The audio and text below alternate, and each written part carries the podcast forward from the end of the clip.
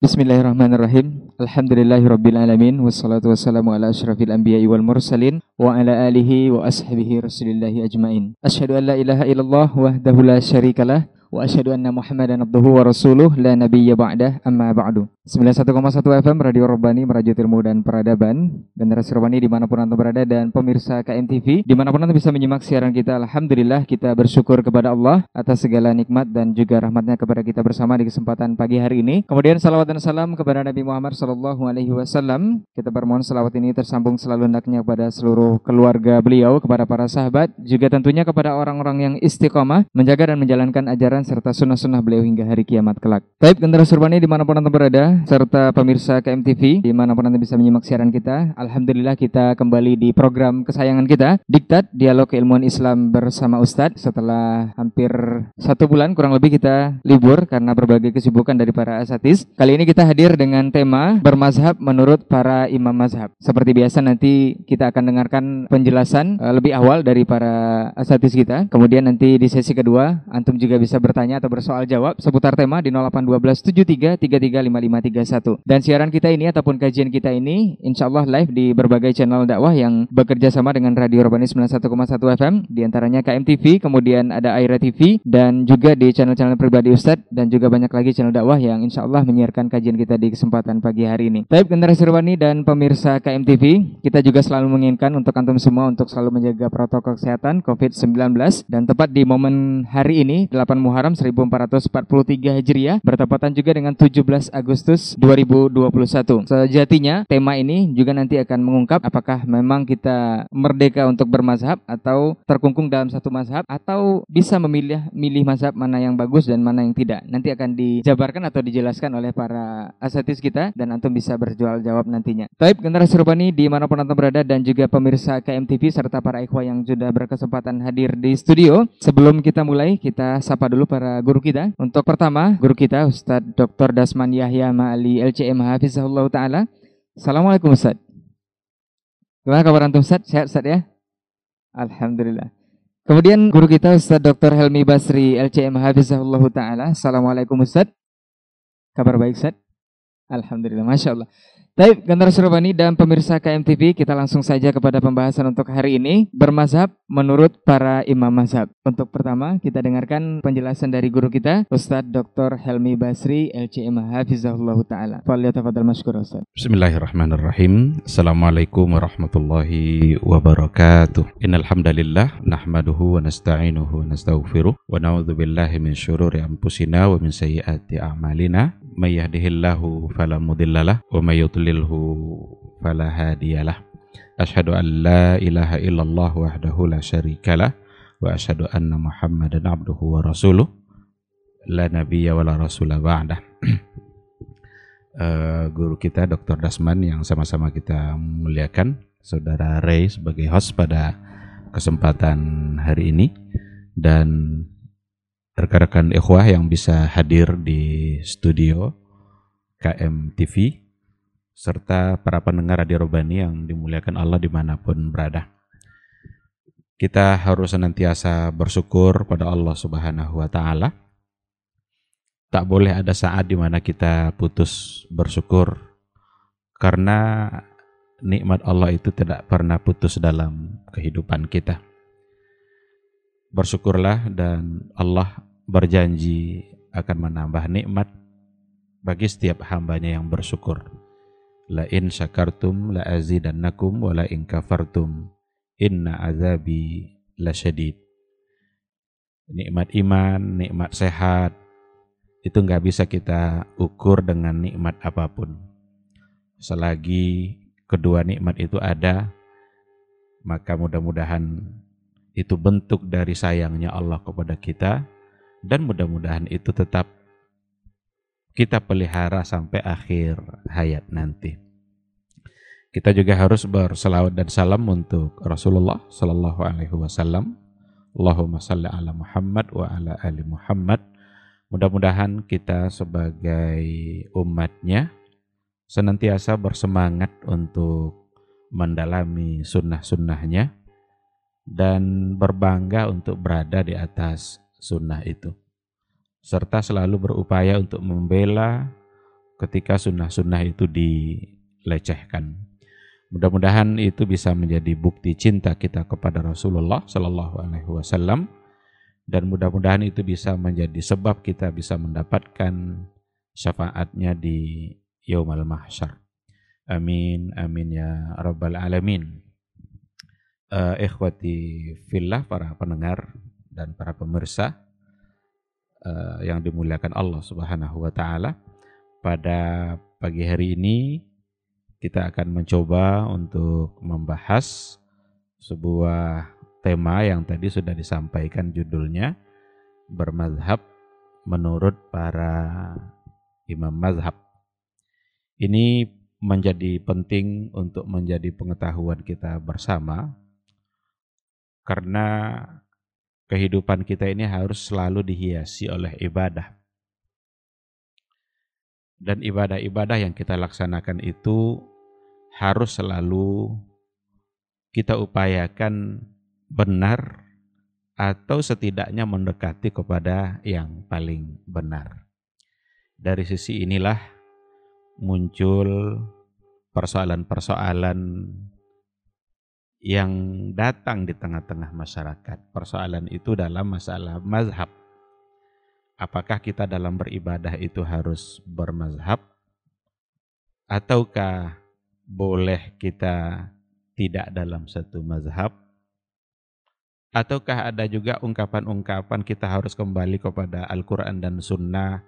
Apakah ungkapan kembali kepada Al-Quran dan Sunnah itu itu artinya mengabaikan mazhab?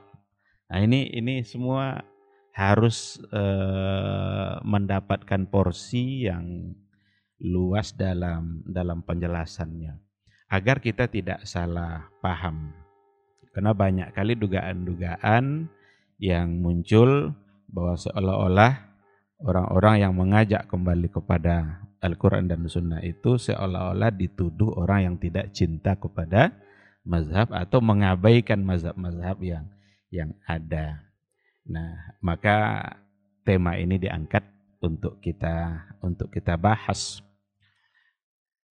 Uh, dari segi definisi kata mazhab itu ya dia punya silat maf'al Maf'al itu bisa dianggap sebagai silat isim makan, menunjukkan tempat.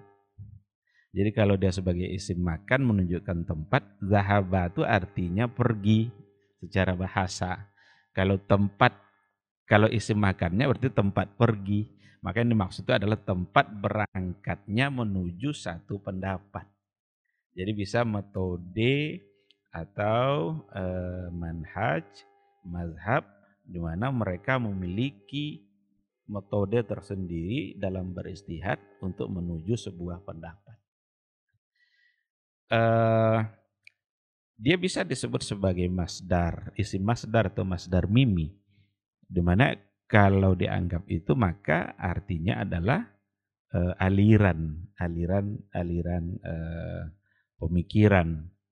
Dan aliran pemikiran itu tidak hanya ada pada masalah fikih, ada aliran-aliran dalam eh, teologi, dalam ilmu kalam, dalam persoalan akidah, itu juga ada mazhab-mazhabnya. Nah, sebagaimana yang sudah biasa kita dengar dalam penyampaian-penyampaian para ustadz dan dalam bahkan dari cara berpikir pun ada pula mazhab-mazhabnya. Nah, tip yang akan kita bahas tentu saja adalah yang hubungannya dengan dengan fikih, dengan hukum hukum uh, fikih Islam. Uh, jadi itu dari segi makna bisa diartikan dengan aliran, aliran pemikiran atau ya metode, konsep tempat mereka berangkat menuju sebuah sebuah pandangan. Maka dalam sejarah Islam itu yang berkaitan dengan persoalan fikih mazhab itu banyak. Cuma yang terkenal di antara sekian yang banyak itu memang adalah empat gitu. Ada mazhab Abu Hanifah, ada mazhab Imam Malik, ada mazhab Imam Syafi'i dan mazhab Imam Ahmad. Kalau kita mau tambah satu lagi yang juga tak kalah terkenalnya itu adalah mazhab Zahiri uh, Daud uh, Al-Zahiri. Tapi yang biasa menjadi rujukan adalah yang empat yang yang pertama itu. Itu dalam catatan sejarah perkembangan uh, fikih itu sendiri. Dan mereka-mereka itu, pendiri-pendiri mazhab itu, itu para mustahid semua. Karena kalau uh, kita ini, manusia ini dibagi kalau da dari sisi dari sisi kemampuan beristihad atau tidak mampunya, itu para ulama membagi-bagi kepada uh, ada ada yang membagi dua, ada yang membagi kepada tiga bagian. Kalau yang membagi kepada dua itu dia bagi antara mustahid dengan mukallid. Mustahid orang yang memang mampu beristihad dan itu pun dibagi-bagi lagi. Ada mustahid mutlak, itu para imam itu, para aimatul mazahib. Orang-orang yang punya konsep sendiri usulul istihad, dia tidak ikut istihad ulama yang lain. Ini imam-imam mazhab itu mustahid mutlak. Abu Hanifah dia punya usulul istihad. Imam Syafi'i punya juga. Imam Syafi'i dalam beristihad, dia menggunakan usulnya dan tidak menggunakan usul imam yang lain. Maka disebut sebagai mustahid e, mutlak. Ada mustahid mazhab.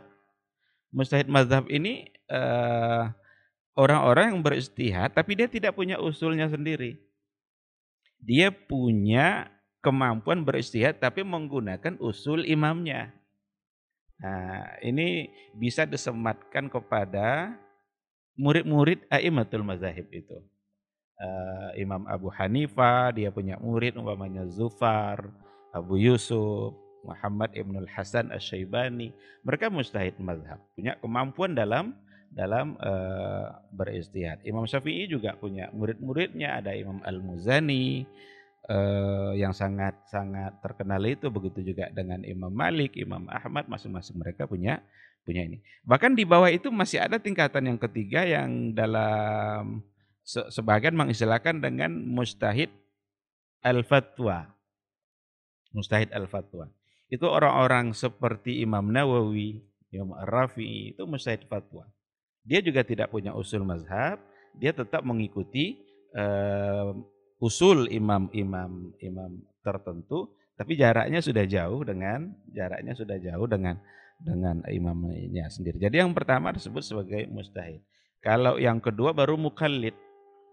Mukallid itu adalah orang yang mengikuti taklid. Cuma mukallid ini, ini kalau orang yang uh, para ulama yang membagi kepada dua bagian tadi, mukallid ini dibaginya lagi kepada dua.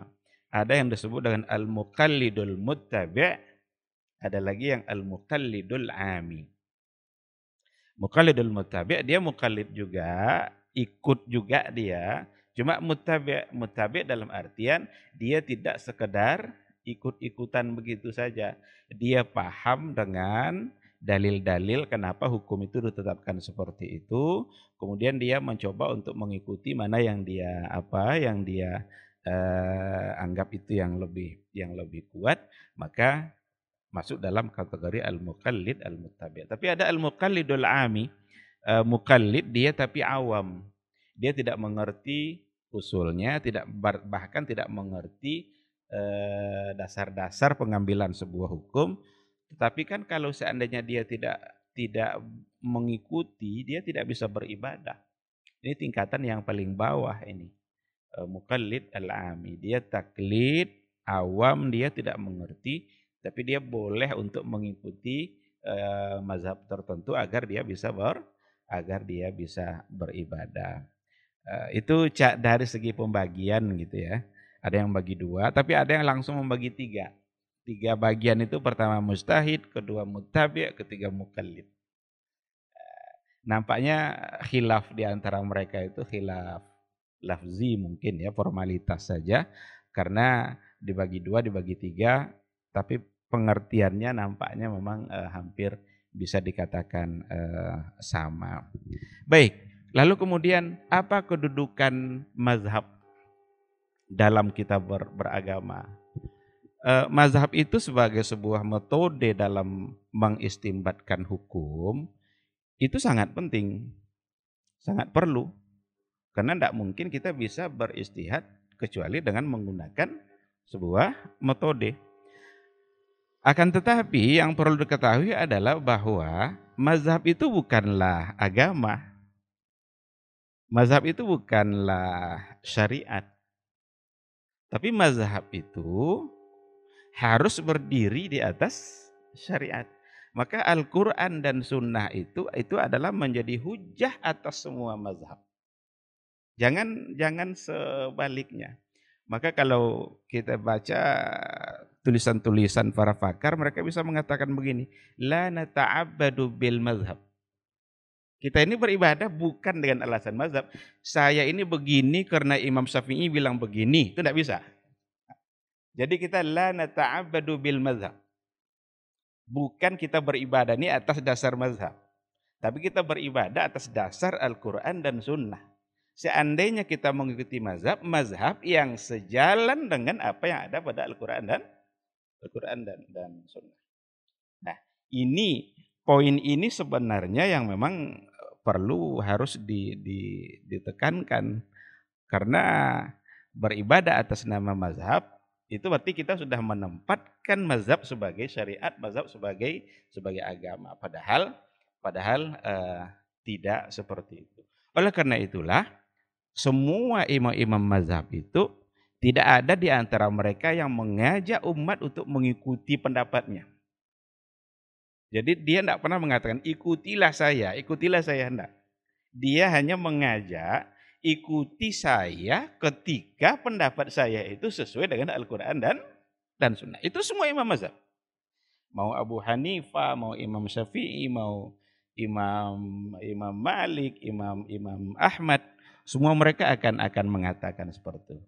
Bahkan mereka mengatakan seandainya apa yang saya katakan itu bertentangan dengan Al-Quran dan Sunnah, maka buanglah pendapat saya itu se jauh-jauhnya. Buang ke balik tembok itu kata kata Imam Malik. Tidak ada artinya pendapat saya kalau saya bertentangan dengan Al-Quran dan Sunnah. Maka Imam Malik juga yang mengatakan eh, kullu qaulin uh, yuqbal wa yurad gitu saja illa qaulu Rasulullah sallallahu alaihi wasallam. Semua semua apa? Semua pendapat itu dapat ditolak, dapat diterima kecuali apa yang dikatakan oleh Rasulullah Sallallahu Alaihi Wasallam dan semua imam mengatakan seperti itu termasuk Imam Syafi'i juga uh, idza sahhal hadis fa huwa madhhabi apabila ada sebuah hadis yang sahih maka itulah pandangan saya dan itu artinya sesungguhnya adalah kita ini sudah menjadi pengikut Imam Syafi'i setiap kali kita mengikuti hadis yang sahih jadi kalau umpamanya kita beramal, ada sebuah hadis yang mungkin saja itu bertentangan dengan pendapatnya Imam Syafi'i yang diamalkan itu, tapi ternyata hadis itu adalah sebuah hadis yang yang sahih, maka kita sungguhnya adalah Syafi'i. Karena Imam Syafi'i sendiri yang mengatakan idza sahhal hadis bahwa mazhabi. Kalau hadisnya sahih maka itulah mazhab saya. Dan ungkapan ini bukanlah merendahkan Imam Syafi'i ini karena ada pula orang yang bilang berarti oh, berarti betapa banyak nanti pendapat Imam Syafi'i yang bertentangan dengan dengan hadis. Mudah mudah kali kalian menuduh Imam Syafi'i bertentangan dengan dengan hadis. Enggak, tidak tidak seperti itu. Karena ungkapan itu jelas, sarih, itu datang dari Imam dari Imam Syafi'i. Maka dimaknai saja. Dia itu menunjukkan tawaduknya tawaduknya seorang imam yang namanya Imam Imam uh, Syafi'i. Nah itu dari segi dari segi kedudukan. Kemudian wajibkah kita mengikuti satu mazhab? Nah, ini yang juga sering di, dipertanyakan. Atau wajibkah kita bermazhab? Wajibkah kita bermazhab? Kalau seandainya maksud dari wajib bermazhab itu adalah wajib mengikuti satu mazhab dalam setiap ibadah, jawabannya tidak wajib. Jawabannya tidak wajib. Kenapa demikian? Karena kalau seandainya kita mewajibkan untuk beribadah dalam bentuk satu mazhab saja, tidak boleh kita mengamalkan mazhab yang lain, kita sebenarnya telah mempersempit kehidupan kita sendiri. Karena adanya banyak mazhab itu sebagai rahmat dan sebagai kelapangan dalam beribadah. betapa sulitnya nanti kita untuk mengikuti satu mazhab dalam semua amal ibadah. Dan barangkali tidak ada orang yang yang benar-benar dalam kehidupannya ini umpamanya dia syafi'i umpamanya. Benar-benar dari awal sampai mati nanti dia syafi'i terus. Tidak ada.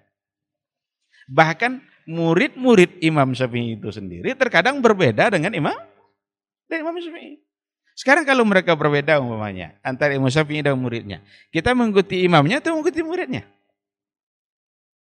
Nah, maka ajakan bahwa kita harus menggunakan satu mazhab ini mempersempit kehidupan kita sendiri dan mustahil untuk di mustahil untuk di, dilakukan. Tetapi bermazhab dalam artian kita mencoba untuk membaca, mempelajari. Karena kita alhamdulillah uh, walaupun ilmu masih bawah, masih lemah, tapi alhamdulillah ada rahmat Allah yang diberikan kepada kita bersama dalam bentuk kemampuan belajar. Kita diberikan waktu untuk belajar, diberikan kesempatan, sehingga adalah kemampuan untuk membaca.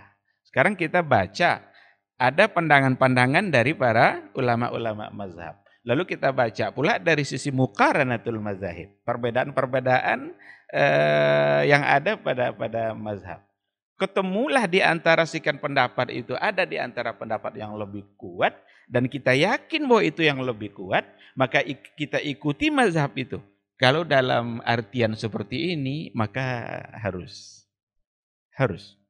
Bahkan mungkin saja kita tidak bisa lagi untuk membuat atau mengeluarkan satu pandangan yang yang belum pernah disampaikan mungkin oleh orang-orang yang para ulama-ulama yang yang sebelumnya.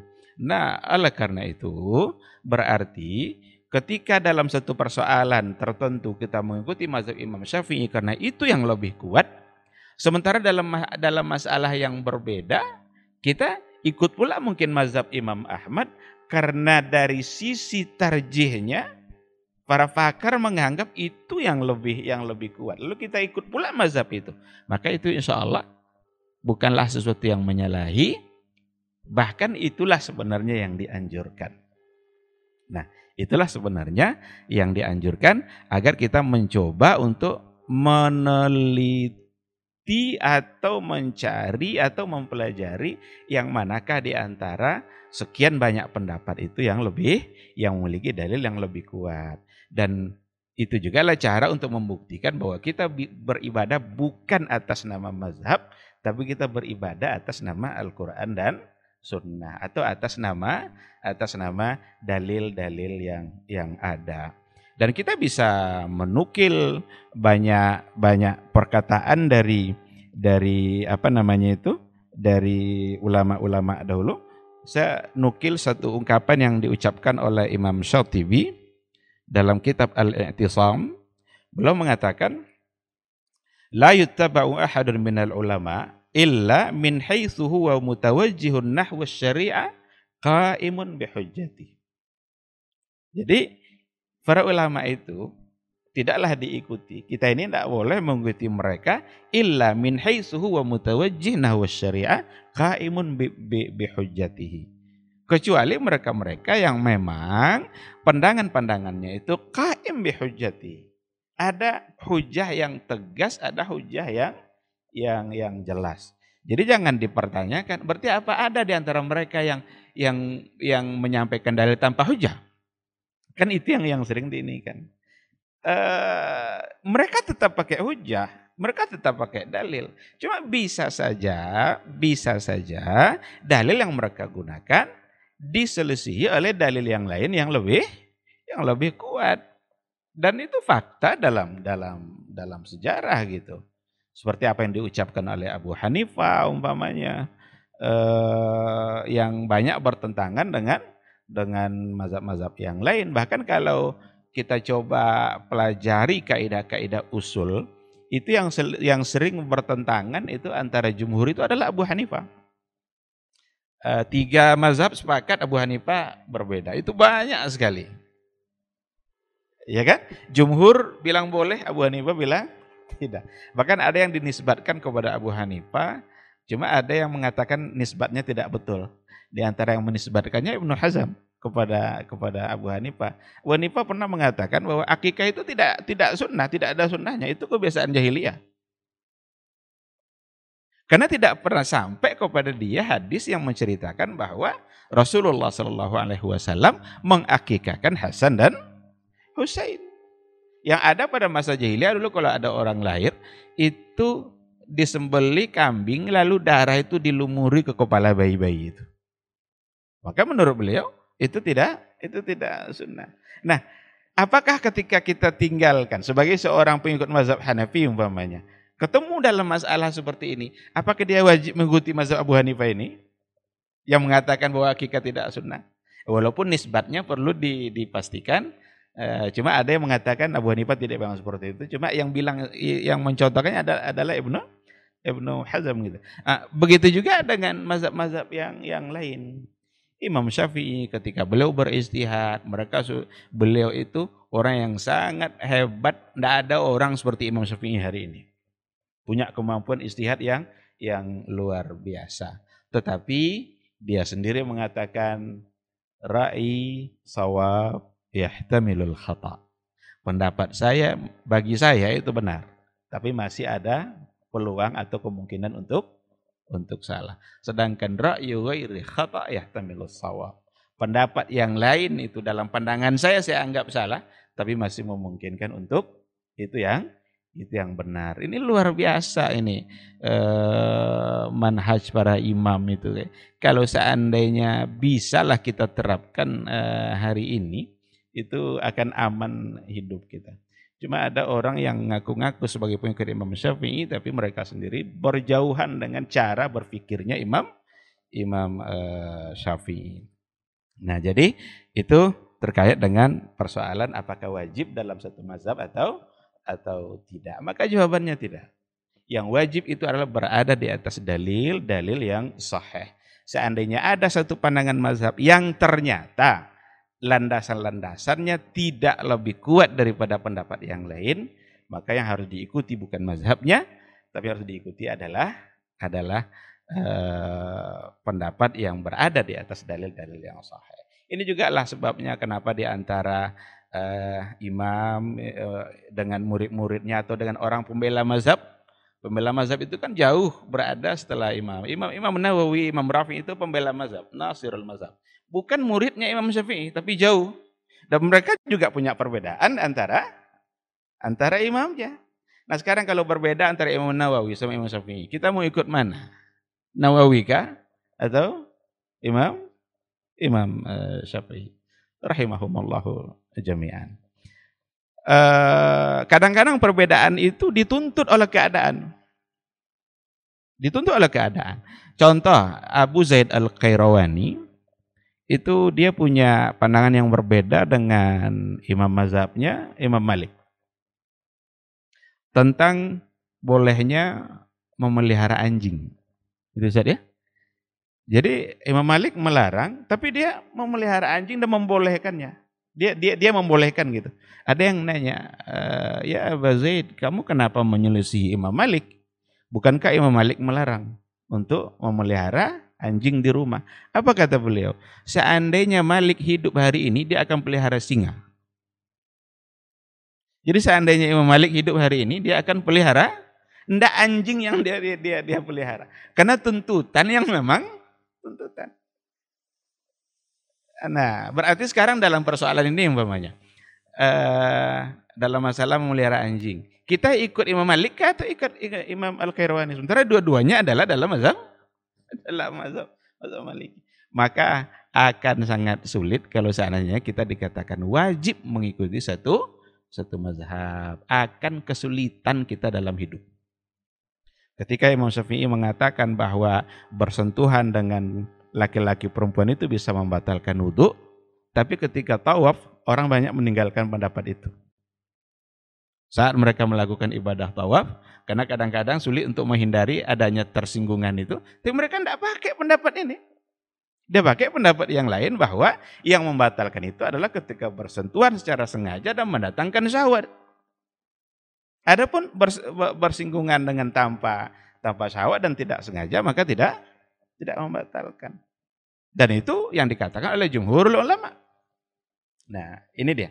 Jadi eh, akan menarik sebenarnya untuk diperpanjang ceritanya, tapi nanti kita berikan waktu lebih luas untuk untuk guru kita Dr. Dasman. Poin yang terakhir yang ingin saya sampaikan ada satu pertanyaan, bolehkah kita sekarang mengajarkan fikih mazhab? Umpamanya yang punya mazhab di Maroko, umpamanya punya mazhab uh, Maliki, mereka mengajarkan fikih Maliki di uh, Indonesia karena mereka membanggakan mazhab Syafi'i, mereka ajarkan pula fikih Syafi'i. Bolehkah mengajar fikih mazhab? Jawabannya boleh, tidak apa-apa, ajar aja. Tapi jangan ajak orang untuk bertaasub kepada mazhab fikih itu. Umpamanya yang di Maroko mereka mengajarkan mazhab Maliki. Lalu ta'asub dia bahwa kita harus mengikuti Maliki. Nah, ini yang yang yang harus diwaspadai. Kita di Indonesia juga, ajarkanlah mazhab syafi'i itu. Uduk dalam persoalan uduk membasuh muka itu begini. Tapi jangan sekali-kali mengajak untuk fanatik kepada imam imam syafi'i. Karena bisa saja apa yang ada dalam mazhab Imam Syafi'i itu berbeda dengan pendapat dalam mazhab yang lain dan bisa saja apa yang ada pada mazhab yang lain itu lebih kuat ternyata dari sisi kedudukan kedudukan dalil. Nah, oleh karena itu, tidak ada persoalan untuk mengajarkannya, apalagi bagi pemula mungkin agar dia mengerti dengan persoalan fikih dan diawali dengan dengan mazhab eh, sebelum dia mencoba untuk membaca pandangan-pandangan yang lebih luas. Ambil dulu satu pondasi dalam satu mazhab, silahkan. Tetapi sekali lagi bukan untuk berfanatik ria dengan mazhab Imam Syafi'i atau dan mazhab Imam Malik atau Abu Hanifah atau Imam Ahmad dan yang lain sebagainya. Ini mungkin yang bisa saya sampaikan sebagai uh, mukaddimah pertemuan kita dan saya berikan kembali kepada moderator. Terima kasih. Assalamualaikum warahmatullahi wabarakatuh. Waalaikumsalam warahmatullahi wabarakatuh. Baik. Masya Allah, Barakallahu Fikum Ustaz untuk kalimat atau penjelasannya mengenai tema kita bermazhab menurut para imam madhab. Nah ini memang menarik untuk sedikit dijelaskan lagi kalau diperpanjang atau dilanjutkan oleh guru kita berikutnya. Kita persilahkan lihat tafadhal masyukura untuk guru kita Ustaz Dr. Dasman Yahya Mali LCM Hafizahullah Ta'ala. تفضل سيد. بسم الله الرحمن الرحيم. السلام عليكم ورحمة الله وبركاته. الحمد لله رب العالمين والعاقبة للمتقين ولا عدوان إلا على الظالمين. أشهد أن لا إله إلا الله وحده لا شريك له الملك الحق المبين وأشهد أن محمدا عبده ورسوله الصادق الأمين صلى الله عليه وعلى آله وأصحابه الطيبين وأزواجه الطاهرات أمهات المؤمنين والتابعين لهم بإحسان إلى يوم يمتاز فيه أصحاب الشمال عن أصحاب اليمين. أما بعد فأوصي نفسي وإياكم أيها الإخوة المسلمون وأيتها الأخوات المسلمات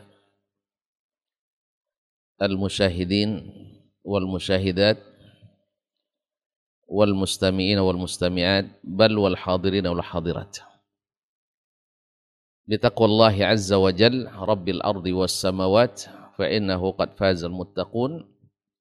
يا أيها الذين آمنوا اتقوا الله حق تقاته ولا تموتن إلا وأنتم مسلمون. Para masyayikh dan yang hadir di studio. Ataupun yang menyaksikan atau mendengarkan melalui media Radio Urbani 91.1 FM atau Kampar Mengaji dan media-media lain yang bekerja sama. Para ustadz, para ustazah, para talabatul ilm, para penuntut ilmu, dan seluruh kaum muslimin dan muslimat di mana pun berada. Sebelumnya minta izin kepada Dr. Helmi, saudara-saudara ke studio untuk minta waktu sedikit. Sebenarnya apa yang disampaikan oleh Abu ya Dr. Helmi Basri Ad-Daudi LCMA, kalau bahasa kampung saya sudah memas. sudah sangat detil. Nampaknya saya tidak ada yang bisa saya tambahkan kecuali menguatkan insyaallah taala. Karena memang kita bertemu dengan pakarnya. Jazakallahu khairan wa zadahu naf'an. Hari ini kita di hari yang cerah pagi yang cerah walau semalam diberikan rahmat oleh Allah Subhanahu wa taala turun hujan semoga menjadi sayyiban nafi'an hari ini kita patut bersyukur pada Allah taala pada 17 Agustus ini tahun 1945 Allah mengaruniakan dengan rahmatnya kemerdekaan kepada bangsa Republik Indonesia. Berkat rahmat Allah yang Maha Esa. Kita dimerdekakan. Mudah-mudahan di negeri dengan umat Islam terbesar di dunia ini semakin nampak dan terlihat aplikasi dan implementasi rahmat Allah tersebut. Sehingga negeri ini menjadi negeri yang diberkahi baik yang tumbuh dari bumi ataupun yang turun dari langit. Walau anna ahlal qura aman wattaqau la fatahna alaihim barakatim minas sama'i wal ardh. Andainya penduduk negeri-negeri itu beriman dan bertakwa, pasti kami berkahi keberkahan, berikan keberkahan kepada mereka dari yang turun dari langit atau dari atas dan yang tumbuh dari bumi. Semoga kita tidak termasuk yang disebut dalam ujung ayat walakin kadzabu fa akhaznahum bima kanu yaksibun tetapi mereka mendustakan nikmat-nikmat itu. Mendustakan rahmat itu sehingga kami ambil mereka dengan siksa akibat apa yang mereka kerjakan. Allahumma qina Allahumma qina. Semoga kemerdekaan ini kita isi dengan keimanan dan takwa kepada sang pemberi kemerdekaan itu dengan menjaga kebersamaan, persaudaraan, dan yang penting keimanan dan ketakwaan kepada Allah Taala. Yang hanya dengannya lah persatuan dan kesatuan yang sesungguhnya yang langgeng dan bermanfaat di dunia sampai akhirat.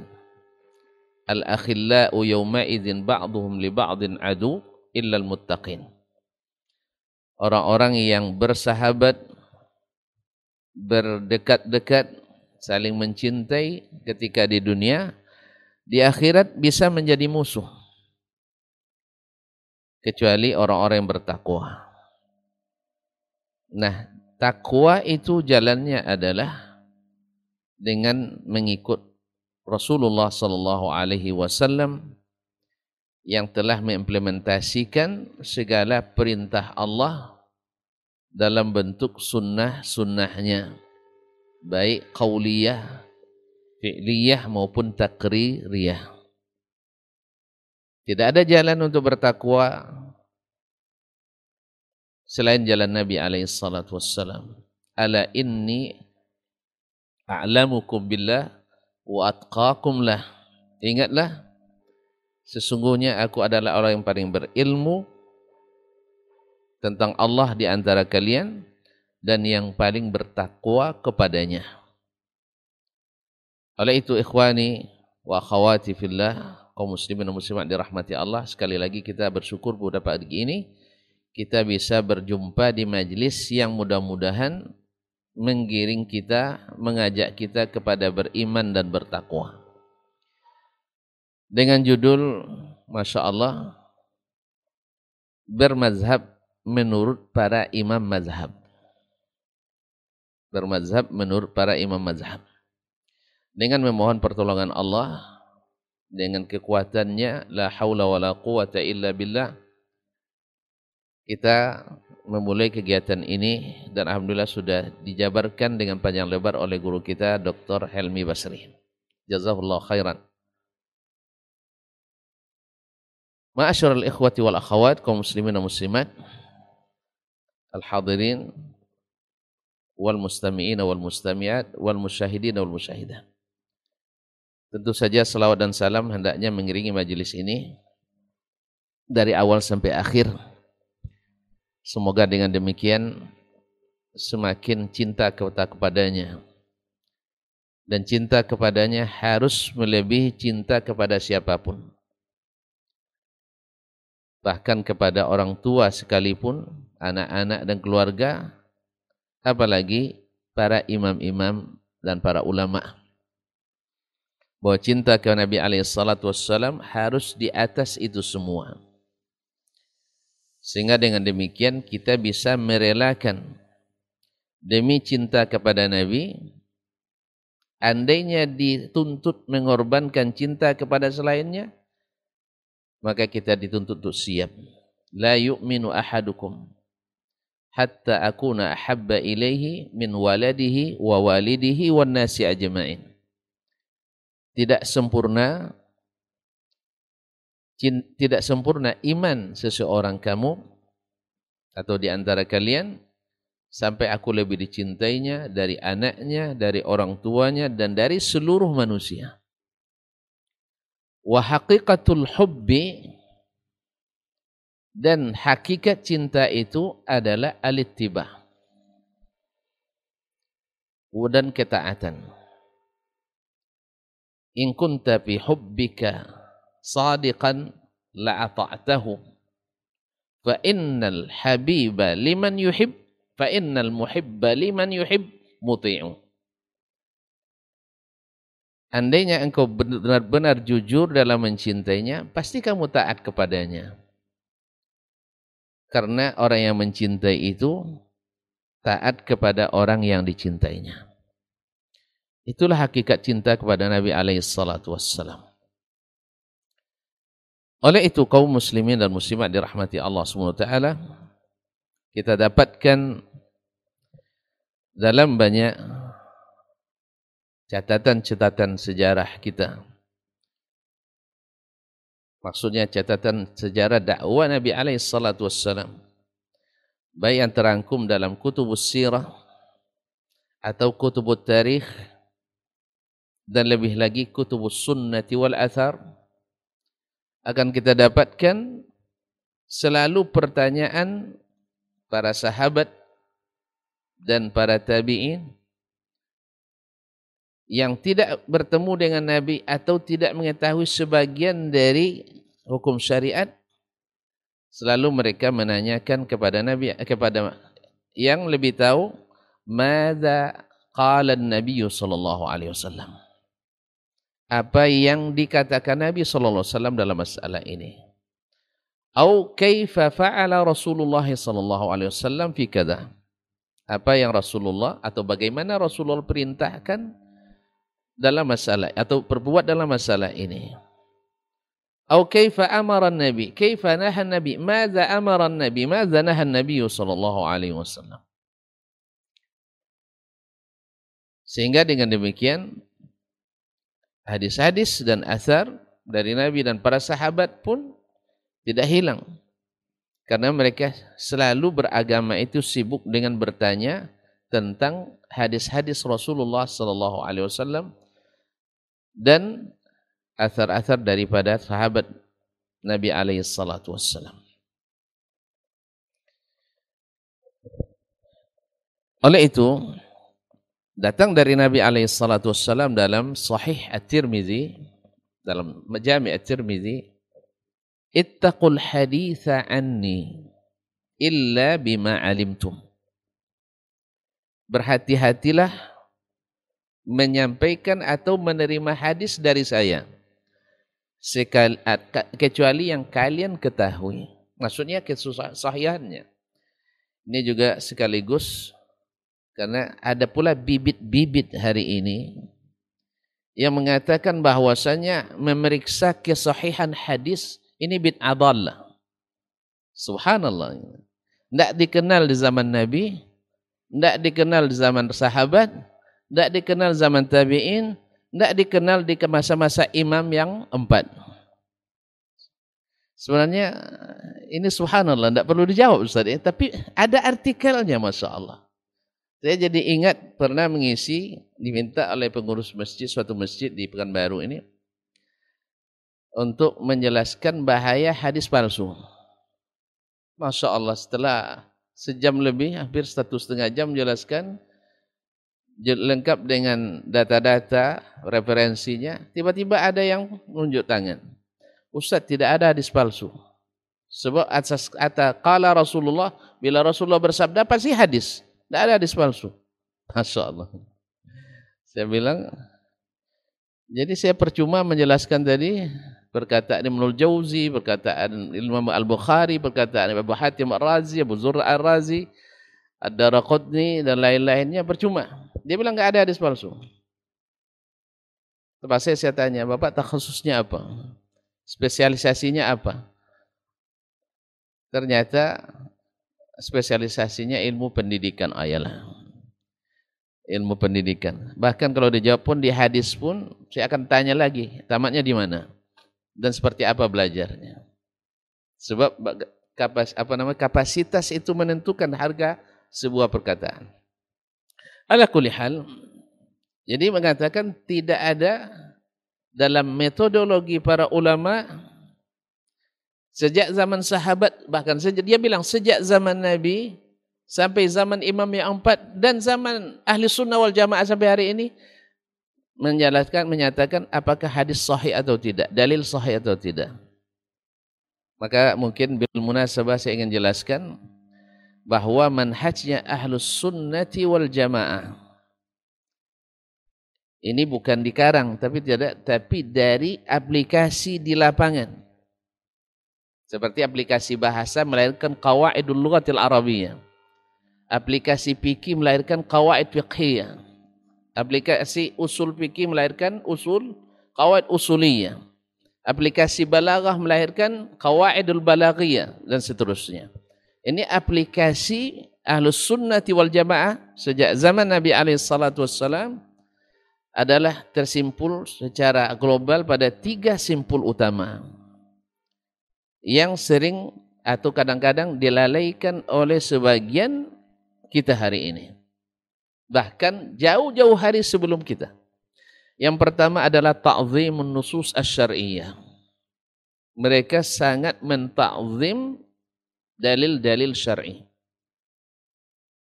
Mentakzim dalil syar'i artinya apa? Bila dalil bertentangan dengan keyakinan mereka tinggalkan keyakinannya. Bila dalil bertentangan dengan keedah mereka tinggalkan keedahnya. Bila dalil bertentangan dengan mazhabnya, mereka tinggalkan mazhabnya. Begitulah ta'zim mereka kepada an-nusus asy-syar'iyyah. Karena walaupun diakui bahwa keedah adalah hasil dari kumpulan sekian banyak dalil, melahirkan keedah. Tapi harus diketahui dengan baik dan benar bahwa likulli qa'idatin mustathna.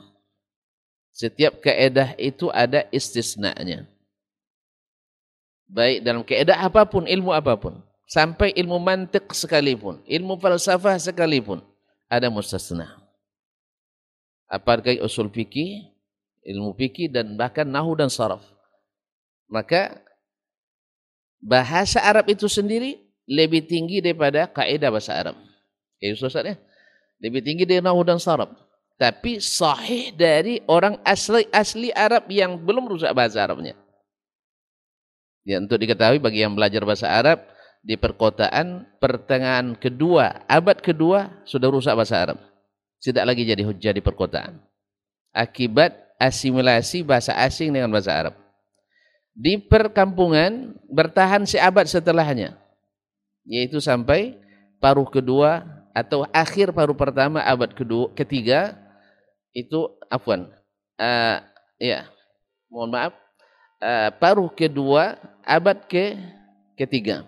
itu sudah rusak bahasa Arab di perkampungan pun karena televisi sudah banyak masuk barangkali ya Allah musta'an sudah banyak sampai-sampai orang aslinya sampai ke kampung-kampung sehingga bahasa mereka rusak jadi sebenarnya berasimilasi dengan bahasa lain bukan memperba banyak memperbagus bahasa justru merusak bahasa seperti kita hari ini berapa banyak bahasa kita rusak gara-gara terlalu banyak mengadopsi dan mengindonesianisasi bahasa-bahasa asing yang kadang kita lebih bangga dengan bahasa asing itu.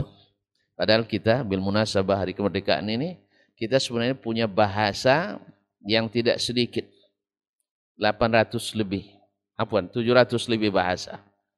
Dalam penemuan yang terakhir, tapi saya belum belum membacanya dengan lengkap, lebih dari 1000 bahasa. 1500 bahasa. Sebenarnya kita tidak butuh. Tapi tak apa boleh buat, kita sudah terlanjur. Kembali ke yang tadi. Jadi yang pertama ta'zim an-nusus asy-syar'iyyah.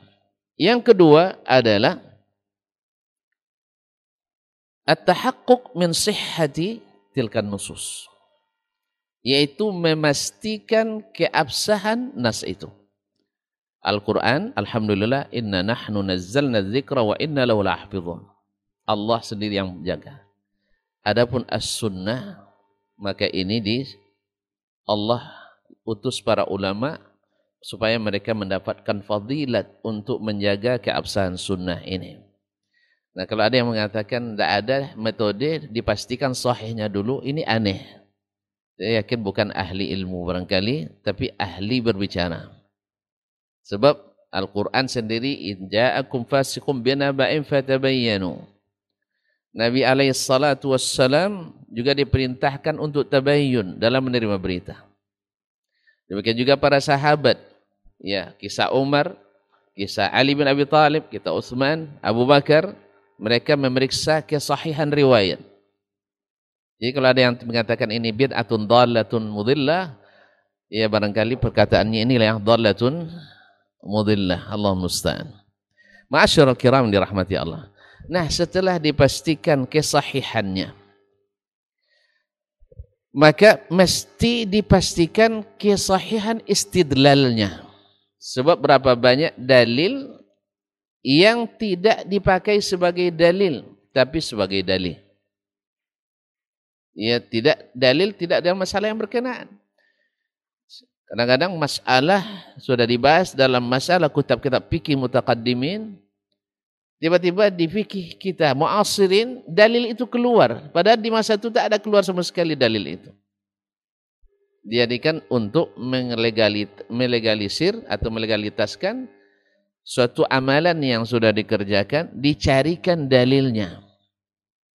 Dan ini memang untuk zaman ini terpuji yang seperti ini, punya wawasan yang luas susah ya, analisa yang cerdas, yang mendalam dan sebagainya. Bukan dalil dalam masalah, tapi dijadikan dalil. Dan ini banyak. Tidak bisa saya perincikan dalam kesempatan ini. Nah, kemudian selalulah ini terjadi, baik secara syafahian, secara lisan maupun secara tulisan. Di awal-awal atau di, di masa Nabi sendiri sudah ada catatan-catatan, kemudian belum sebanyak di akhir-akhir zaman sahabat radhiyallahu taala anhum ajmain mulai banyak catatan-catatan yang bersifat uh, personal. Lalu karena melihat keutamaan nas-nas yang datang dari Nabi alaihi salatu wassalam dan banyaknya para hufaz yang juga syahid dalam peperangan, para sahabat yang sudah mulai tinggal sedikit, maka Umar bin Abdul Aziz rahimahullah taala atau para ahlul ilmi sudah mulai semakin sedikit. Karena di zaman sahabat itu ulamanya banyak khutbahnya sedikit. Kalau zaman kata Abdullah bin Mas'ud zaman kalian nanti akan banyak khutbahnya sedikit ulamanya banyak penceramahnya sedikit ulamanya. Sehingga penceramah dianggap ulama. Dulu ndak dibedakan mana yang khutbah mana yang fukaha. Oh sekarang enggak, yang fakih itu yang paling pandai berceramah. Nah, lalu dikumpulkan secara besar-besaran. Dan dari pengumpulan itu akan lahir lagi nanti tulisan-tulisan yang bersifat lebih spesifik dalam bab-bab fikih tertentu. Karena orang sudah mulai kalau dalam bahasa sekarang hadis-hadis maudhu'i ya, ayat-ayat maudhu tafsir maudhu'i berdasarkan secara apa tematik. Dan ini mendasari dasar-dasar fatwanya para ulama. Maka lahirlah ulama-ulama besar di setiap tempat. Ya, secara ringkas di Madinah ada fuqaha al-Madinah as-sab'ah. Tujuh fuqaha Madinah di masa tabi'in.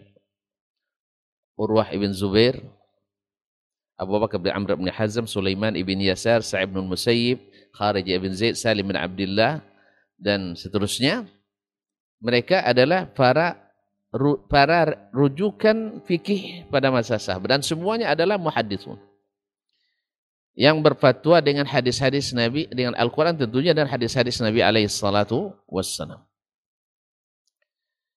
Kemudian segenerasi setelahnya lahir generasi seperti Imam Malik, Abu Hanifah, afwan, yang tersebut dengan ulama sunnah pada masa itu, ya disebutkan seperti Imam Sufyan Al-Thawri di Kufah, Imam Abdurrahman ibn Amr Al-Auza'i di Syam, Imam Al-Layth ibn Sa'ad di Mesir, kemudian Imam Malik ibn Anas di Hijaz. Saat itu bila keempat imam ini seperti sebutkan Al-Khatib Al-Baghdadi yang fakir mutafaqih bahwa bila keempat imam ini bersepakat itu seperti bersepakatnya imam yang empat seperti dalam pendapat hari ini. Artinya kalau boleh mazhab itulah mazhab yang muktamad pada masa itu. Yaitu Imam Sufyan Ats-Tsauri di Irak, Al-Auza'i di Syam, Malik di Hijaz dan Imam Laith ibn Sa'ad di Mesir. Tapi dari empat imam tersebut yang eksis mazhabnya hari ini adalah Imam Malik rahimahullah ta'ala. Ma'asyarul kiram ini rahmati Allah SWT setelah generasi Imam Malik lahir pula generasi Imam Ash-Syafi'i Imam Ahmad ibn Hanbal. Ishaq ibn Rahuya. Yang disebut oleh Imam Ahmad ma'abara ilayna nahra Khurasan ila Baghdad afqahu min Ishaq tidak ada yang menyeberang sungai Khurasan ke Baghdad ini yang lebih faqih dari Ishaq tetapi yang eksis di antara mazhab-mazhab adalah mazhabnya pada ada Abdullah bin Wahab tadi, Abdullah bin Wahab Al-Masri juga faqih. Ada Abdullah bin Yusuf At-Tinisi. Ada Muhammad bin Hasan Asy-Syaibani, tapi anggaplah dia mengikut mazhab Abu Hanifah. Dan lain-lainnya. Ramai para fuqaha pada masa itu tetapi yang eksis mazhabnya adalah mazhab Imam Syafi'i dan Imam Ahmad Ibn Hanbal. Nah, ketiga mazhab ini dulu dikenal dengan mazhab Ahlul Athar. Dan mazhab Imam Abu Hanifah dikenal dengan mazhab Ahli Ra'i. Sebab apa? Di masa Imam Abu Hanifah rahimahullah, Kufah belum begitu menyebar hadis. Sehingga beliau lebih banyak ber ijtihad. Sedangkan di masa imam yang tiga, apalagi Imam Malik di Madinah, pusatnya hadis. Imam Malik tak keluar dari Madinah. Tetapi menjadi a'lamun nasi bil hadis nabawi. Karena apa? Madinah adalah pusatnya hadis Nabi alaihi salatu wassalam. Kemudian Imam Ahmad adalah al-imam al-mubajjal Ahmad bin Hanbal imam sunnah bila munazir. Tidak ada yang ini. Kemudian bersama gurunya Imam Ash-Syafi'i rahimahullah yang dikenal dengan Asrul Hadis. Nah, inilah mazhab yang eksis sampai hari ini. Yang tumbuh tadi dengan bertanya. Belajar kepada syuyukh mereka. Apa yang disampaikan oleh Nabi alaihi salatu wassalam. Sampai-sampai Imam Ash-Sha'bi rahimahullah dan Imam Makhul Ash-Shami, dua imam tabi'in mengatakan, lal kitabu ahwaju ila sunnati minas sunnati ila kitab. Al-Quran lebih membutuhkan sunnah daripada sunnah membutuhkan Al-Quran. Apa sebabnya? Mungkin dia dapat dari perkataan Ibnu Abdullah bin Abbas, juga diriwayatkan dari Imam dari Amirul Mukminin Umar bin Khattab dan anaknya Abdullah bin Umar radhiyallahu anhum ajmain mengatakan man hajjakum bil kitab fahajjahum fahajjuhum bis sunnah. Siapa yang berhujjah kepadamu dengan Al-Qur'an karena Al-Qur'an itu lebih banyak umumatnya. Lebih banyak umumiatnya, bersifat umum. Fahajjuhum bis sunnah. Maka jawab dengan sunnah. Alasannya apa?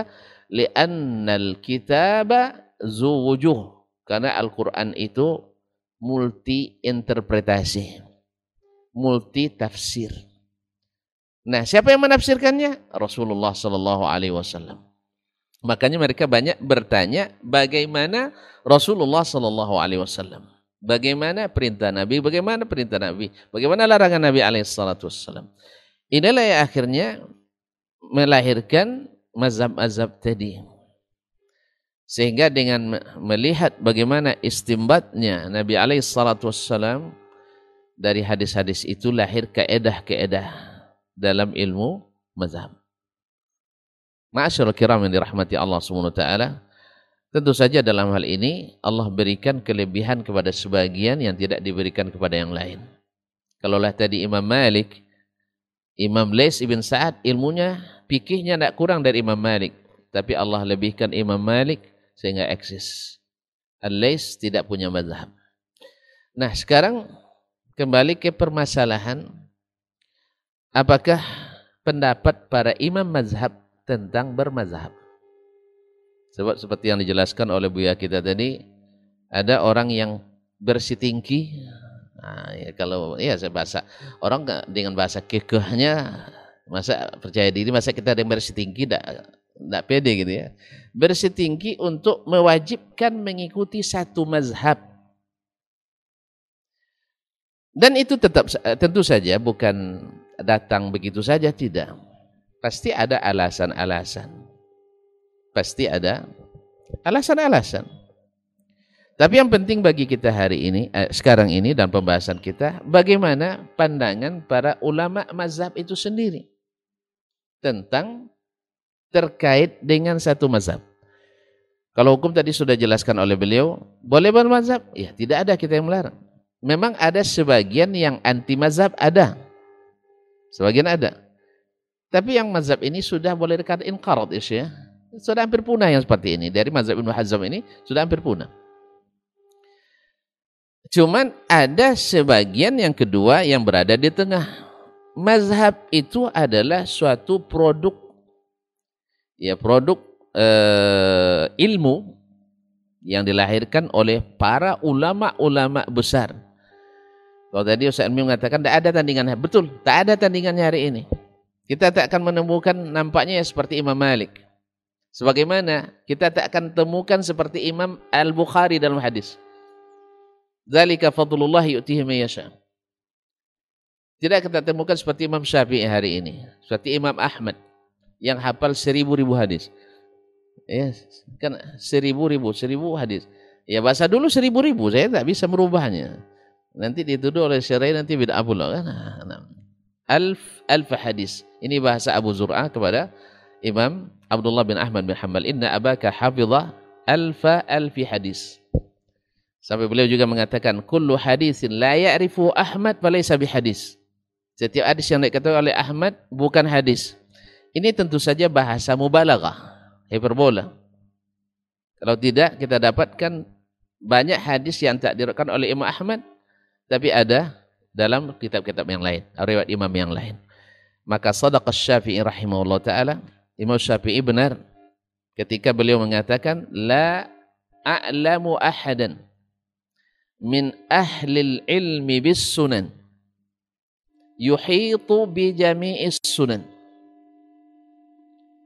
atau bahasa lainnya dari Ibnu Asakir dalam Tarikh Dimashq la uh, ya'zubun anhu La ya'zubanhu sunnah. Atau la ta'zubanhu sunnah. Tidak saya ketahui seorang pun ulama yang mengetahui sunnah-sunnah Nabi. Yang menguasai seluruh sunnah Nabi secara total. Ini Imam Syafi'i mengatakan. Dia bertemu dengan Ahmad, bertemu dengan Imam Malik. Ya para hufaz bertemu dengan Sufyan bin Uyainah Abdul Razak As-San'ani dan banyak lagi yang dia bertemu Waqib bin Jarrah Abdurrahman bin Mahdi tapi dia katakan saya tidak mengetahui seorang pun yang berilmu tentang sunnah menguasai seluruh sunnah. Ini patut dicatat kaum muslimin dan muslimat dirahmati Allah. Sebab ke sini katakan menujunin. Tetapi tidak satu pun sunnah yang luput dari imam, dari dari umat. Sebab minhum man yuhitu bisairiha. Ada yang menguasai sebagian besarnya. Wa minhum man yuhitu bi adna min dzalik. Lebih kurang dari itu. Wa minhum man yuhitu bi aqalliha. Wa idza jumi'a ilmu hadza ila ilmi hadza la ta'zubu sunnatun minas sunani an hadhil ummah. Nah, bila dikumpulkan ilmu ini ke ilmu yang ini, tak satu pun sunnah yang luput dari umat ini. Artinya apa? Tidak satu pun ulama yang menguasai seluruh sunnah Nabi wassalam. Sebagaimana beliau juga jelaskan dalam tempat di tempat yang lain dalam risalah bahwa la yuhitu bi jami'i lisanil Arab illa nabi. Tidak satu pun seorang pun yang menguasai seluruh bahasa Arab kecuali Nabi alaihissalatu. Makanya hadis Nabi itu menjadi rujukan kedua, referensi kedua dalam bahasa Arab setelah Al-Quran Al-Karim. Bukan bahasa Arab, enggak. Al-Quran, hadis. Setelah baru bahasa Arab. Sebab apa? Sebab yang menguasai bahasa Arab secara sempurna itu hanya Nabi wassalam. Afsahul Arab. Orang Arab yang paling fasih. Maka keterangannya paling jelas. Paling jelas. Tidak perlu penjelasan yang lain. Ma'asyiral ikhwah wal akhwat yang dirahmati maaf agak terlalu panjang tapi barangkali bisa dipahami. Maklum saya lama dengan orang Maroko juga. Ya, Helmi kan panjang juga tadi karena dia lama juga di Maroko. Jadi orang Maroko itu suka istitrat ya Ustaz ya. Itnab wal istitrat. Jadi mohon maaf sekali. Dan lebih lagi saya suka dalam cerita ada cerita. Jadi harus paham siniasnya. Ma'asyiral ikhwan wal akhwat yang dirahmati Allah Subhanahu wa taala. Kemudian kalau begitu kalau begitu, tak satu pun mereka, ulama itu, yang menguasai seluruh sunnah. Berarti kita mesti menyempurnakan yang kurang di sini dengan yang ada di sini. Dan ini musahad. Tidak perlu panjang-panjang kita meneliti. Di zaman sahabat sendiri, ada sebagian kibar sahabat belum sampai kepadanya sunnah Nabi. Setelah Nabi wafat. Dia dapat dari sahabat yang lain. Kisah uh, Abu Sa'id al-Khudri radhiyallahu taala anhu ketika datang ke tempat Umar uh, atau selainnya ya. Uh, datang ke tempat Umar dia salam dia tiga kali. Tidak ada jawaban dari dalam. Dia pergi. Umar kan mendengar, tapi mungkin karena sibuk atau dalam kondisi tidak bisa menjawab salam. Akhirnya setelah dia pergi, dia panggil lagi, panggil lagi. Siapakah? Kenapa kamu tadi kan salam ke rumah saya, tiba-tiba pergi? Ini main-main nih. Kata Umar radhiyallahu taala eh kata Abu Sa'id, saya mendengar Rasulullah SAW bersabda, al-istizanu thalathan, fa in uzina lakum wa illa farji'u. Minta izin masuk itu cuma tiga kali. Kalau diizinkan masuk, kalau tidak pulang. Umar belum mendengar hadis itu. Maka Umar la ta'tiyanni bisyahid wa illa la uja'tuka darban. Nah, ini juga bagi jawaban yang tadi nih yang mengatakan tidak ada pemeriksaan hadis sahih atau tidak di zaman sahabat sahabat. Ya barangkali ini subhanallah. Semoga mau belajar lagi dan jangan cepat berbicara kalau memang bukan ahli. Karena ini menyesatkan karena di, dirilis disampaikan, disebar ke mana-mana. Allah musta'an. Masyarul ikhwah wal akhwat yang dirahmati Allah SWT. Sampai akhirnya uh, Abu Sa'id dengan pucat datang ke rombongan sahabat. Ketemu untung ketemu pula sahabat sedang berkumpul. Ramai. Dia katakan saya, ah kok pucat kamu katanya. Lalu katanya saya dibilang sama Amirul Mukminin kalau saya tidak datangkan apa saksi yang mendengar hadis ini, saya akan dihukum oleh beliau dipukul pukulannya auja'am membuat sakit gitu ya kaum muslimin muslimat Kalau mereka bilang kulluna nasma'u zalika min Rasulillah. Alhamdulillah, pucuk dicinta ulam tiba, sumur digali air datang. Nah, apa katanya? Kami mendengar semuanya. Akhirnya bangkitlah Muhammad bin Maslama yang paling muda, Al-Ansari radhiyallahu anhu datang ke depan Umar. Lalu dia sampaikan, benar ya Amirul Mukminin, saya mendengar Rasulullah sallallahu alaihi wasallam mengatakan itu. Apa kata Umar radhiyallahu? Inilah at-tahimuk. Saya tidak menuduh kamu, tapi saya ingin tathabbut dalam sesuatu yang disebutkan ke Rasulullah sallallahu alaihi wasallam. Nah, ini asas untuk memastikan kesahihan dalil. Ma'asyiral muslimin muslimat dirahmati Allah. Oleh sebab itu, Imam Syafi'i rahimahullah dengan penuh kesadarannya dan penuh ketawaduannya dengan ilmunya yang begitu tinggi, analisanya begitu tajam, pemahaman yang begitu mendalam, tapi beliau seperti yang dijelaskan oleh Syekh melarang kita untuk taklid kepadanya. Oleh sebab itu kita dapatkan para ulama-ulama besar yang menulis wasiat-wasiat kepada anak atau murid-murid mereka. Selalu mereka menorehkan dengan tinta emas mereka, La tuqallid fi dinika ahadan illa Rasulullah sallallahu alaihi wasallam. Jangan kamu bertaklid dalam agamamu kepada siapa pun kecuali kepada Rasulullah sallallahu alaihi wasallam tapi tidak taklid nama ittiba. Ya. Nah, seperti perkataan Imam Al-Baji kepada dua orang anaknya, ada ini dicatat dalam wasiatul Imam Al-Baji li waladai. Bagi anaknya Ahmad dan Muhammad. Jangan kalian bertaklid kepada siapa pun dalam agama. Usahakan untuk keluar dari kungkungan taklid. Karena taklid itu walaupun boleh, bil ijma boleh bagi awam, tapi tidak terpuji Ustaz ya. Hah? Tidak terpuji. Sebab Allah katakan, ma laysa laka bihi ilm.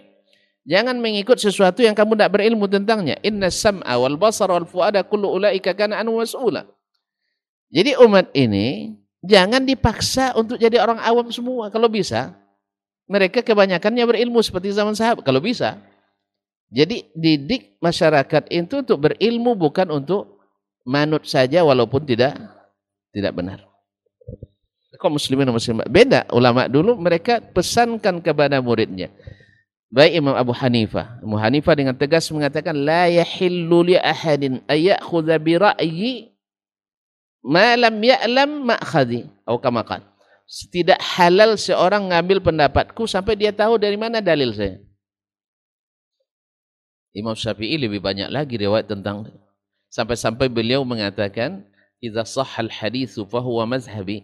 Ini disyarah oleh Imam As-Subuki dalam si maktub kitabnya. Tapi kabarnya sudah diterbitkan. Idza sahhal haditsu fa huwa mazhabi. Bila sahih hadisnya itu mazhab saya. Sebagian man ahli ta'wil menakwilkan Ustaz.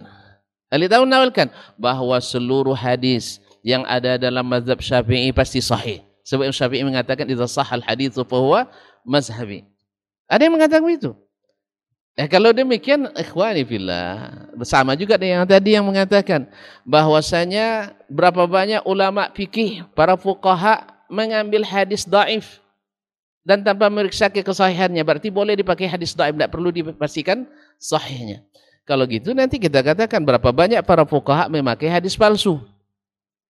Kalau gitu boleh mengamalkan hadis palsu. Tapi ini ada pendapat ini yang pendukungnya. Dia kalangan ulama juga ada memang. Ulama-ulama akhir zaman banyak yang mendukung pendapat bukan banyak, ada yang mendukung pendapat ini. Hadis tidak perlu dipastikan sahihnya. Dengan alasan berapa banyak hadis dhaif dipakai dalam kitab-kitab fikih. Berarti boleh dipakai. Kalau gitu kita katakan berarti hadis palsu boleh dipakai. Sebab dalam kitab-kitab fikih juga ada hadis-hadis hadis palsu. Oleh itu kaum muslimin, amalan ulama itu seperti kata Syekhul Islam Taimiyah, laisa dalilan. Bukan dalil.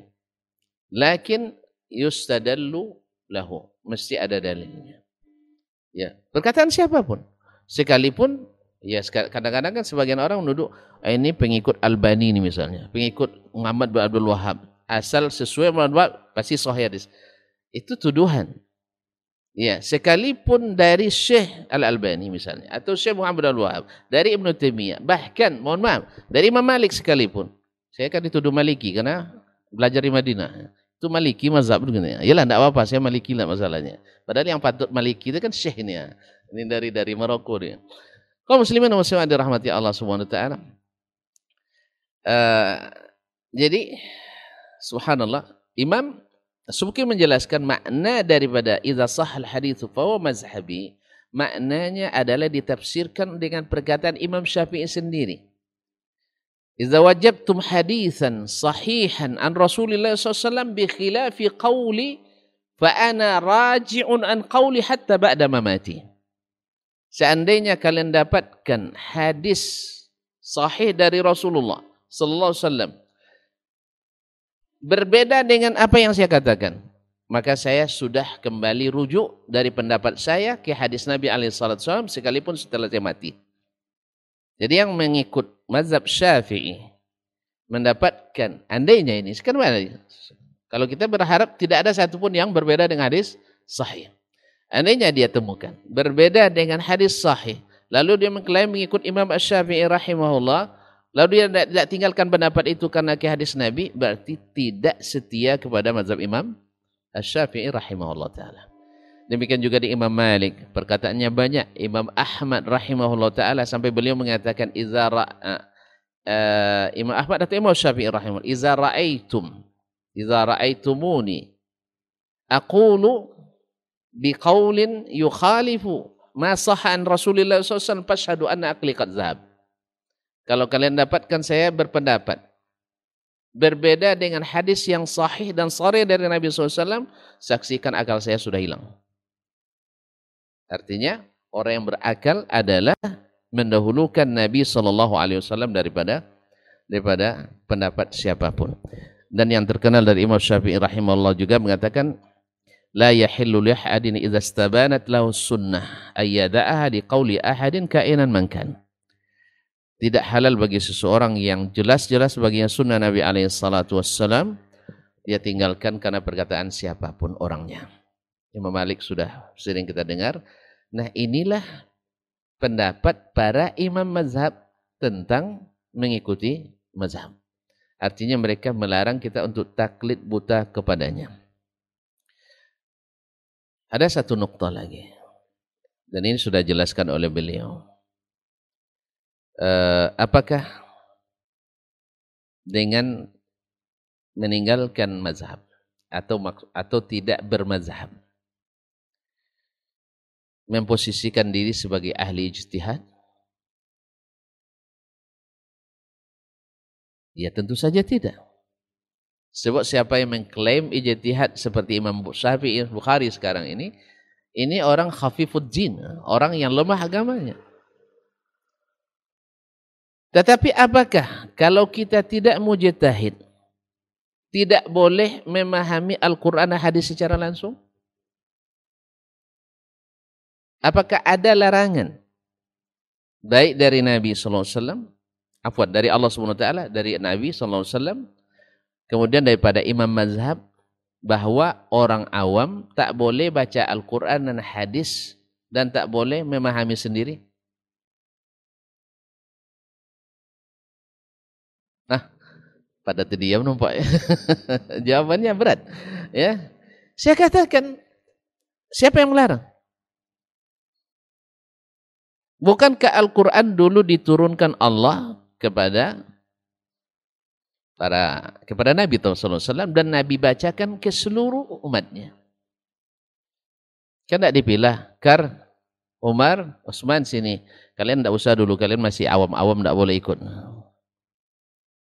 Yang ada adalah Al-Quran dibacakan bebas kepada siapa pun.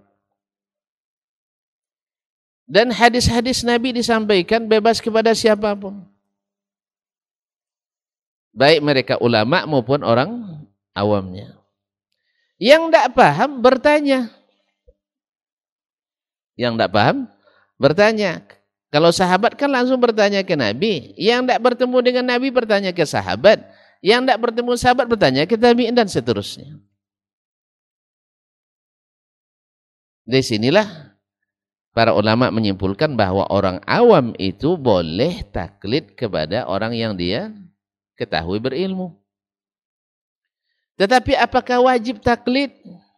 Nah kan ini Ustaz ya, apakah wajib taklid? Ya secara asal taklid itu mazmum. Secara asal taklid dalam agama itu tidak terpuji. Itulah sebabnya orang yang berilmu diangkat. Bukan berilmu, orang yang nuntut ilmu diberi pahala. Makanya kita berdakwah ini mengupayakan umat itu semakin belajar terus. Kalau perlu, di stopnya kita, Ustaz, baca hadis tadi. Ulang lagi Ustaz, dah betul bacaan atau tidak? Jangan ngeri-ngeri sedap pula Ustaz nanti bilang seperti itu. Sebab apa? Dengan demikian Ustaz pun seperti kata Imam Al-Auza'i rahimahullah, salah seorang fuqahul Islam, dia katakan, "Ma zada ilmal alim illa su'alul awam." Ilmu ulama itu tidak bertambah kecuali karena pertanyaan-pertanyaan orang awam tadi. Walhasil, kaum muslimin dan muslimat, taklid itu boleh di saat darurat. Dan kalau di saat boleh nuntut ilmu, dan tetap tidak saya taklid aja lah, berdosa. Seperti kata Imam Ibn Raja, eh, Imam Al-Khatib Al-Baghdadi rahimahullah taala meriwayatkan dalam hadis yang didaifkan oleh para ulama bahwasanya di hari akhirat eh, ditanya ke Nabi Alaihissalam, boleh tidak saya jahil saja, tidak berilmu? Cukup tidak hujah di hadapan? Tidak. Tidak cukup dengan jahil. Kamu akan ditanya lagi kenapa tidak nuntut ilmu. Berarti jahil itu tak boleh dipelihara. Taklid buta itu tak boleh dijaga, harus di di upgrade terus. Orang awam itu harus diberi ilmu. Nah kalau demikian halnya kita pahami Wallahu taala alam. Nabi menganjur Allah menganjurkan menuntut ilmu. Nabi menganjurkan umat menuntut ilmu. Para ulama menyuruh kita menuntut ilmu. Berarti taklid itu tidak dianjurkan. Apalagi kalau seandainya taklid buta. Jelas saya tidak perlu belajar, yang penting ini kita syafi'i, syafi'i sepanjang hidupnya. Ini tidak ada. Di mana dalilnya? Keistimewaan itu di mana? Kita disuruh berilmu. Kemudian yang lain lagi, bahwasanya ulama itu kan sudah tahu seluruhnya. Betul? Seluruhnya. Lebih tahu dari kita itu kita angkat tangan. Allah rasi wal Tapi harus diketahui pula seperti kata Imam Syafi'i tadi tak ada yang maksum satu pun karena tidak ada yang menguasai seluruhnya. Seluruh sunnah tidak ada yang menguasainya. Ada saja yang luput dari mereka. Kalau tidak luput lafaznya, luput kesahihannya. Tidak lupus kesahihannya, lupus istimbatnya. Pasti ada. Seperti yang akan kita pelajari nanti asbabu ikhilafil ulama. Mungkin materi selanjutnya Ustaz. Ah, asbabul mawqiful ummah min ikhtilafil a'immah. Ini diambil dari judul guru kita Atiyah Muhammad Salim rahimahullah taala atau asbabu khilafil ulama. Dan supaya kita paham bahwasanya di antara khilaf mereka itu karena dalil yang belum sampai tadi atau dalil sampai dia terjadi perselisihan antara sahih atau tidak. Berarti mensahih atau tidak juga sudah ada sejak zaman dulu. Bukan kata hari ini. Cuman karena kita lama tak nuntut ilmu, lama tak ngaji, dianggap ini barang bah, barang baru. Dulu saya ceramah, kan itu kan, tidak pernah ditanya-tanya. Ah, sekarang tidak ditanya dalil katanya. Tidak ada dalil tanya sahih atau tidak. Dah bilang sahih dalilnya siapa yang mensahihkannya? Iya memang. Ya para ulama, para dai harus menambah ilmu terus. Karena bertahan dengan taklid itu tak terpuji. Ada satu hal lagi, dan ada ini sangat penting. Di antara tujuan yang disebutkan oleh para uh, penggerak taklid mazhab atau mesti berpegang pada satu mazhab. Salah satunya supaya tidak terjadi kerancuan dan kekacauan dalam mengambil hukum. Subhanallah. Kita sudah sebutkan tadi, orang awam tak mungkin dia istimbat hukum sendiri. Tapi orang awam mungkin mengamalkan. Orang berilmu mungkin tak mengamalkan, orang awam bisa mengamalkan. Contoh, dia dapatkan hadis tentang sholat berjamaah. Lebih dari 27 derajat. Ini tidak perlu ulama pun paham gitu Ustaz. Ya tak? Lalu dia pergi ke masjid terus. Di mana dapat hadis Nabi? Untuk mengamalkan bisa dia. Orang orang berilmu kadang-kadang justru tidak mengamalkan. Apa sebab? Dia membahas. Sibuk membahas tidak sempat sholat berjamaah. Apa masalahnya? Pertama hadisnya ikhtilaf. Riwayat 27 derajat. Riwayat lain 25 derajat. Ada yang bilang ini mutarib ini katanya. Padahal Imam Muslim sudah mensahihkannya kan. Misalnya ini. Yang lain kedua, oh, itu kan tidak wajib. Tidak wajib. Hanya sifatnya sunat muakkad. Akhirnya orang awam mengerjakan, orang yang berilmu tak mengerjakan. Contoh lain, Nabi melarang mencukur apa namanya nih? Yang ini apa namanya? Ah jenggot. Ah, tentu lupa namanya ya. Uh, cukur jenggot. Orang awam dengar larangan Nabi, dia pelihara jenggotnya. Tapi ulama bisa saja dengan ilmu dan pendalamannya tidak mengamalkan itu. Sebab alasannya kan tidak wajib, cuma sunat. Makanya kadang-kadang seperti kata Imam Al-Qasim, Abdurrahman Ibn Qasim, orang tabi'in, dia katakan bahwasanya orang yang sedikit ilmunya berarti banyak bila bertakwa. Takwa itu dengan mengamalkan. Dan orang yang berilmu banyak jadi sedikit ilmunya karena tidak bertakwa, tidak mengamalkan. Jadi kalau untuk mengamalkan, kadang-kadang orang awam lebih hebat. Bisa langsung ke hadis. Tapi kalau untuk nanya, Ustadz bagaimana hukum berjenggot? Nah kan itu, nah, itu kerjanya seperti Ustadz Helmi itu. Nanti dia minta hadis ke saya. Nah, jadi antumul atibba wa nahnu as-sayadilah. Itu baru. Tapi kalau saya untuk hanya sekedar untuk apa namanya mengamalkan saya tidak bisa. Coba apa hadis yang tidak bisa? In, uh, inna Allah katabal ihsan ala kulli. Allah menuliskan profesional dalam segala sesuatu. Idza dzabhtum fa asinu dzibah. Bila nyembelih, sembelihlah dengan baik. Apa tafsirnya? Wal yuhidda ahadukum syafratahu. Mentaknya menajamkan. Tidak pandai najamkan? Kalau najamkan ya dikilir diasah. Setelah itu wal yurih zabihatahu. Hendaklah dia buat siringan mungkin. Artinya secepat mungkin matinya. Bagaimana? Harus putus. Kadang-kadang orang awam lebih pandai menyembelih daripada kita-kita yang ustaz ini. Ustaz dah pernah nyembelih? orang awam lebih pandai dia nyembelih. Dia mengamalkan pintar. Jadi ikhwani kaum muslimin muslimat, kembali kepada perkataan Abdullah bin Abbas seperti rekat oleh Imam At-Tabari dalam tafsirnya Al-Quran itu atau tafsir Al-Quran itu arba, empat. Tafsirun yafhamuhu kullu, kullu ahad. Tafsir yang langsung dipahami oleh siapa pun. Ya, kalau udah baca terjemah langsung paham nih. Yang kedua tafsirun yafhamuhul Arab bilugatihim. Tafsir yang dipahami oleh orang Arab dengan bahasa mereka. Anda sudah masuk ke pendalaman fikih lughahnya. Orang awam kadang lebih paki lughah daripada kita. Yang ketiga, tafsirun la ya'lamu illal ulama. Tafsir yang tidak diketahui kecuali oleh para ulama. Ini masuk ke istimbat. Ya, masuk ke melahirkan dari satu dalil beberapa hukum. Itu ulama. Dan yang keempat, tafsirun la ya'lamu illallah. Tafsir yang tidak diketahui kecuali oleh Allah. Wa aktsarut tafsir, sebagian besar tafsir itu dari yang pertama dan yang kedua. Wasalis akal, yang ketiga tafsir yang dikatakan ulama lebih sedikit.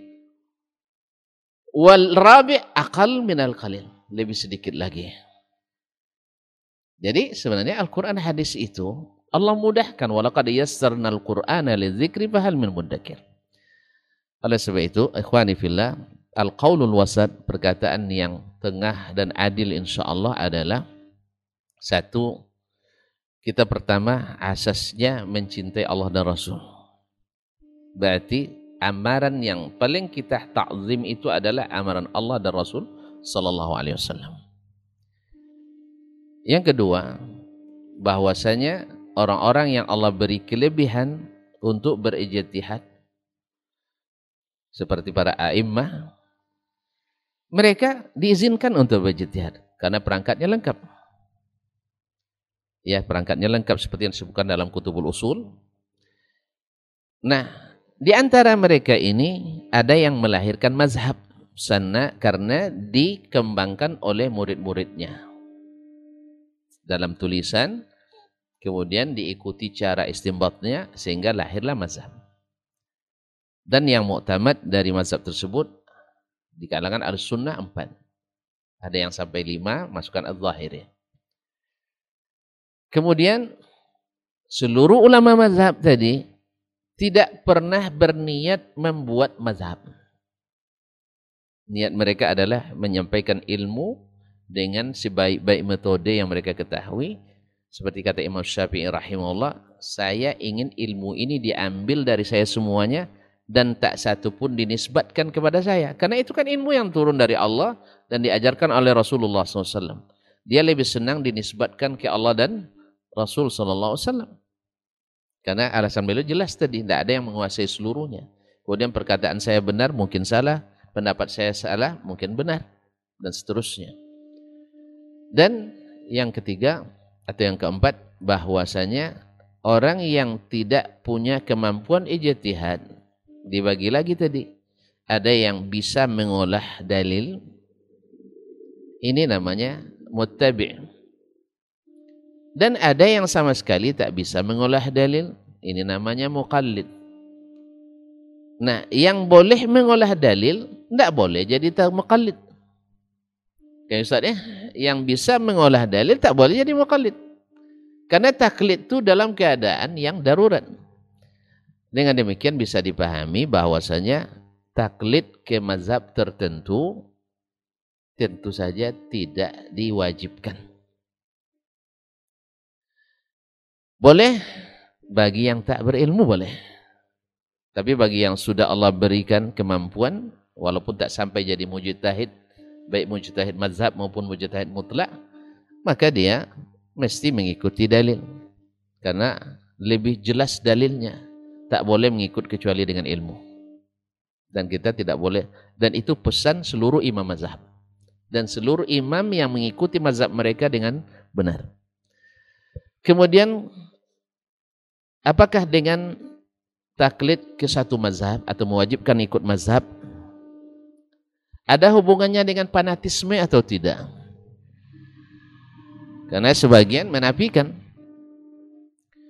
justru dengan bermazhab tertentu umat akan teratur, terukur, tertib dan sebagainya. Sebab dia sudah ibarat rumah, ini pintunya, ini jendela dan sudah lengkap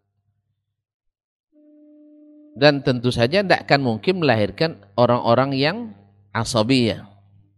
Sehingga ada yang mengatakan bahwa uh, al-asabiyah wal mazhabiyah diddan.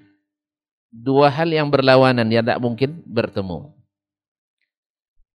Ini kalau bagi saya seperti allazi ankara athar al-mazhabiyah ala al-asabiyah kaman ankara athar al-syamsi ala al-nahar orang yang mengingkari pengaruh fanatik mazhab atau uh, terikat dengan satu mazhab kepada fanatisme yang mengatakan tak ada pengaruhnya seperti orang yang mengingkari pengaruh matahari kepada siang. Karena sangat jelas. Tonton silakan baca saja nanti di dalam uh, kitab-kitab uh, seperti Mu'jamul Buldan Liyaqud Al-Hamawi beliau menceritakan uh, seperti dalam Mu'jamul Buldan juz 1 273 beliau mengatakan Wazad afwan ini dari apa uh, yang dinukil dari Al-Mu'jam uh, afwan Al-Musu' Al-Muyassara yang dikeluarkan oleh WMI itu organisasi pemuda muslim sedunia wazadat hamalatul mazhabiyin ba'dhim ala ba'd semakin dahsyat serangan para pendukung mazhab. Sebagian mereka terhadap yang lain. Hatta wasala bainahumul khilaf sampai-sampai khilaf yang terjadi di antara mereka membuat mereka ila ta'ammudi ba'dihim al-kaida wal adha li ba'd Sampai-sampai sebagian sengaja membuat makar dan tipu daya serta uh, gangguan terhadap yang lain. Dan ini bisa terlihat hari ini. Ya. Berapa banyak terjadi perebutan masjid, penghentian kajian, atau persekusi ustadz. Ini karena apa? Karena mazhab. Nah. Mimma sabbab al-kathira minal fitan. Yang menyebabkan banyak sekali fitnah. Wa ahyanan al-qital fima badaw. Bahkan sampai perang di antara mereka. Qala Yaqut al-Hamawi fi kitabi Mu'jabul Buldan. Berkata Yaqut al-Hamawi dalam kitabnya Mu'jabul Buldan. Juz 1, 273. Ba'da an zakara mali asbahan min majdin qadim. Setelah beliau menyebutkan bagaimana kemuliaan kota atau negeri Asbahan dulu.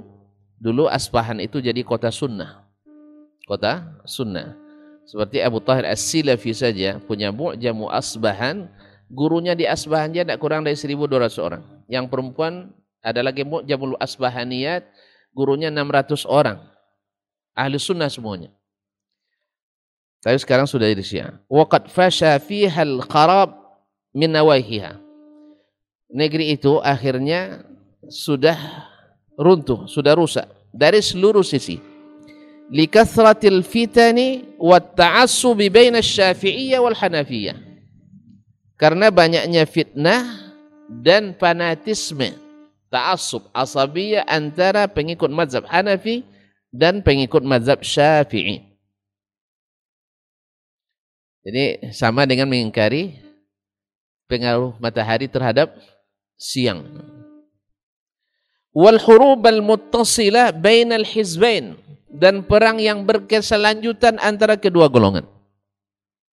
Pengikut mazhab Syafi'i dan Hanafi. Ini bilang alus sunnah yang sesungguhnya yang bermazhab Syafi'i. Yang ini yang bilang alus sunnah sesungguhnya yang bermazhab Hanafi. Coba lihat kaum muslimin. Andainya mereka yang ahlus sunnah itu adalah yang mengikut Nabi SAW, selesai masalah. Ya Ustaz ya? Karena semua kita mencintai Nabi SAW. Tapi tidak, mereka mencintai Imam Abu Hanifah lebih daripada mencintai Nabi alaihissalatu wassalam. Mencintai Imam Syafi'i lebih daripada mencintai Nabi alaihissalatu wassalam. Karena cinta itu hakikatnya adalah berkorban. Mau mengikut yang dicintai. Baik. Kemudian wal hurub mutasila bainal hizbain fa kullama dhaharat ta'ifatun nahabat mahallal ukhra. Setiap menang satu golongan, yang lain menggantikan wa ahraqatha wa kharrabatha dia bakar dia rusak dia runtuhkan. la ya'khudhu fi dzalika illun wala tak ada satupun yang bisa apa namanya menahan mereka. Tidak perjanjian dan tidak pula ke persaudaraan. Kemudian wa ma dzakara min ahdath baldatin maru wal rai asna. Yang disebutkan oleh Yaqut Al-Hamawi tentang kejadian masalah uh, antara orang Hanafiyah dengan yang lainnya di Maru nisbat kepada yang Marwazi dan Ar-Rai yang nisbat kepada Ar-Razi lebih parah lagi. Sampai-sampai wa wasalat hiddatut ta'assubul mazhab ila i'tida ala hurmati buyutillah taala. Sampai-sampai gara-gara ta'assub mazhab sampai mereka berbuat zalim terhadap kehormatan rumah-rumah Allah yaitu masjid-masjid. Berapa banyak masjid yang ditutup, masjid yang diruntuhkan, masjid yang dibakar gara-gara ta'as ta'assub tadi. Barangkali tidak payah menyaksikannya Ustaz ya. Oleh sebab itu, makanya yang seperti yang dikatakan dokter tadi, bahwasanya bermazhab itu sah dan boleh. Tetapi membuat label bahwa ahlus sunnah itu adalah mazhabnya mesti syafi'i, atau kalau di India mesti Hanafi, ini justru memicu api. Sebab yang pas itu ahlus sunnah itu adalah yang mengikut Nabi. Tapi jangan ditafsirkan. Berarti kalau ikut Nabi tidak ikut Syafi'i, eh, kalau ikut Syafi'i berarti tidak ikut Nabi. Antum salah lagi. Kita sudah jelaskan tadi. Sudah jelaskan dari awal. Ke mana aja tadi? Ya, dari awal sudah kita jelaskan. Imam Ash-Syafi'i mengikut Nabi alaihissalatu wassalam. Tetapi dia sendiri yang mengakui tidak semua dia kuasai. Maka kita minta tolong pada Imam Ahmad misalnya menyempurnakan yang di sini. Kadang-kadang bersama Imam Malik pula kita dan itu bukan seperti yang disampaikan atau difitnahkan seseorang, ini namanya tanakul mazhabut talfiq. Tidak sama. Antara talfiq dan tarjih jauh bedanya. Makanya kaum muslim kadang-kadang memang hilang patwid yang ketujuh ini masalahnya. Jadi bukan memilih yang teringan, tapi memilih yang terkuat dalilnya. Dan masalah itu juga khilafiyah, juga boleh, tidak masalah. Dan yang terakhir yang ingin saya katakan bahwasanya Alhamdulillah sampai hari ini tak satu pun orang yang ta'assub mazhab yang mewajibkan mazhab bisa setia dalam seluruh seluruh detail masalah mengikuti mazhabnya sendiri. Jadi yang dia sendiri tak sanggup untuk tetap dalam mazhabnya. Kenapa pula mewajibkan sampai disebutkan oleh Syekh Yaqut tadi bahwasanya uh, bahkan sampai tak boleh saling menikahi Ustaz. Nah, itu coba bayangkan. Kan ada sekarang kita dengar sebagian orang mengatakan pilih menantu itu mesti bermazhab Syafi'i, akidahnya mesti Asy'ari, kemudian mesti tasawuf. Kalau tidak tasawuf tidak boleh jadi menantu. Subhanallah, kenapa dipersempit yang luas ini? Islam itu rumah Islam yang sangat besar. Bisa di dalamnya mazhab Hanafi, bisa mazhab Maliki, bisa mazhab Syafi'i, bahkan Zahiri, selama masih didukung dengan dalil-dalil yang kuat dan kokoh. Jangan dipersempit karena sempit itu cepat gerah kita. Tapi kalau lapang insya Allah napas kita. Lapang, tidak sesak napas, sehingga kita disatukan dengan yang Allah dan Rasul menyatukan kita. Wa'tasimu bihablillahi jami'a wa la tafarraqu. Terima kasih dan mohon maaf terlalu panjang. Ya, mungkin kalau habis waktu tutup aja. Tapi kalau ada waktu dikembangkan pertanyaan silakan. Terima kasih. Wassalamualaikum warahmatullahi wabarakatuh. Baik, Waalaikumsalam warahmatullahi wabarakatuh. Barakallahu jazakallah khairan sir untuk penjabarannya mengenai tema kita bermazhab menurut para imam mazhab. Alhamdulillah kita sudah menyelesaikan satu sesi dan masih ada beberapa menit waktu tersisa untuk beberapa pertanyaan seperti yang sudah terkumpul Ustaz dari tadi memang agak panjang tapi sabar kita akan jawab di 081273335531 itu yang pertanyaan untuk untuk pertanyaan yang pertama. Bismillah, Assalamualaikum warahmatullahi wabarakatuh Ustaz. Semoga Ustaz semua dalam keadaan sehat walafiat. Yang ingin saya tanyakan sebagai awam Di Indonesia khususnya Ustaz Kita kan syafi'i. Sudah diajarkan juga uh, di pesantren-pesantren atau di sekolah-sekolah Fikih mazhab syafi'i.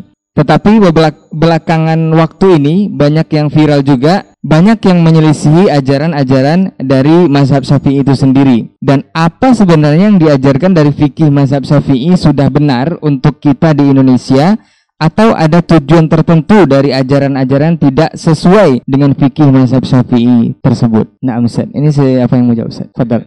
Baik, Bismillahirrahmanirrahim. Terima kasih atas pertanyaannya. Di kita di Indonesia, wilayah atau ASEAN lah barangkali ya, Malaysia, Thailand, eh, Singapura, eh, Indonesia itu memang wilayah yang kebanyakan menggunakan mazhab mazhab Syafi'i. Ini tentu saja ada sejarahnya ya.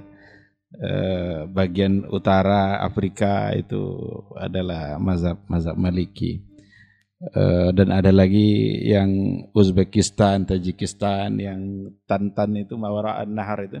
Itu kebanyakan dalam mazhab Hanafi saja. Ada ada wilayah-wilayah yang tentu saja diawali dulu oleh sejarah. Dan kita di Indonesia memang eh, rata-rata uh, mengaku sebagai pengikut mazhab mazhab Syafi'i dan itu juga yang diajarkan di di pondok-pondok gitu, di berbagai pondok Cuma nampaknya memang perjalanan waktu menghukumkan bahwa berbeda nanti makna mazhab Syafi'i dengan Syafi'iyah. Jadi ada ada pengikut Imam Syafi'i, ada pengikut Syafi'iyah.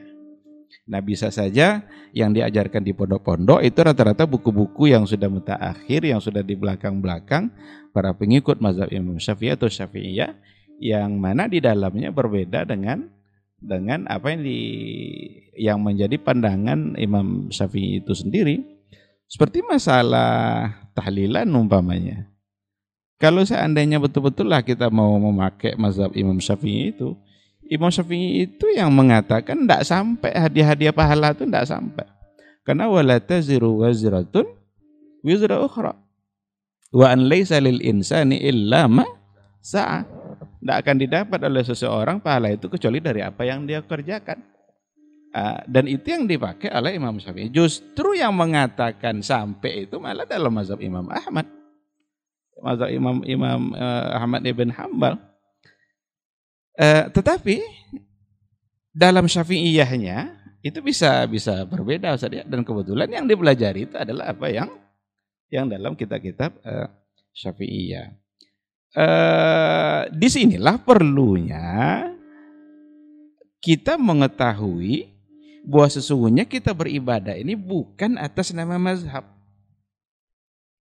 Tapi beribadah atas dasar dalil Al-Quran dan Sunnah. Sekarang lah antara Imam Syafi'i dengan uh, pembela mazhab saja sudah berbeda. Yang mana yang mau kita yang mau kita pakai sekarang ini? Syafi'iyah kah atau Syafi'i? Kalau benar-benar ingin sebagai pengikut Imam Syafi'i, tinggalkan itu. Hadiah-hadiah pahala tadi tinggalkan. Karena beliau yang yang mengatakan tidak sampai. Atau sebagai Syafi'iyah. bukan bukan sebagai pengikut Imam Imam uh, Syafi'i. Nah, tapi ketika kita beribadah didasari oleh dalil Al-Qur'an dan Sunnah, kita mencoba untuk membaca lebih jauh. Kira-kira dalam pandangan ini apa saja yang disampaikan oleh para ulama?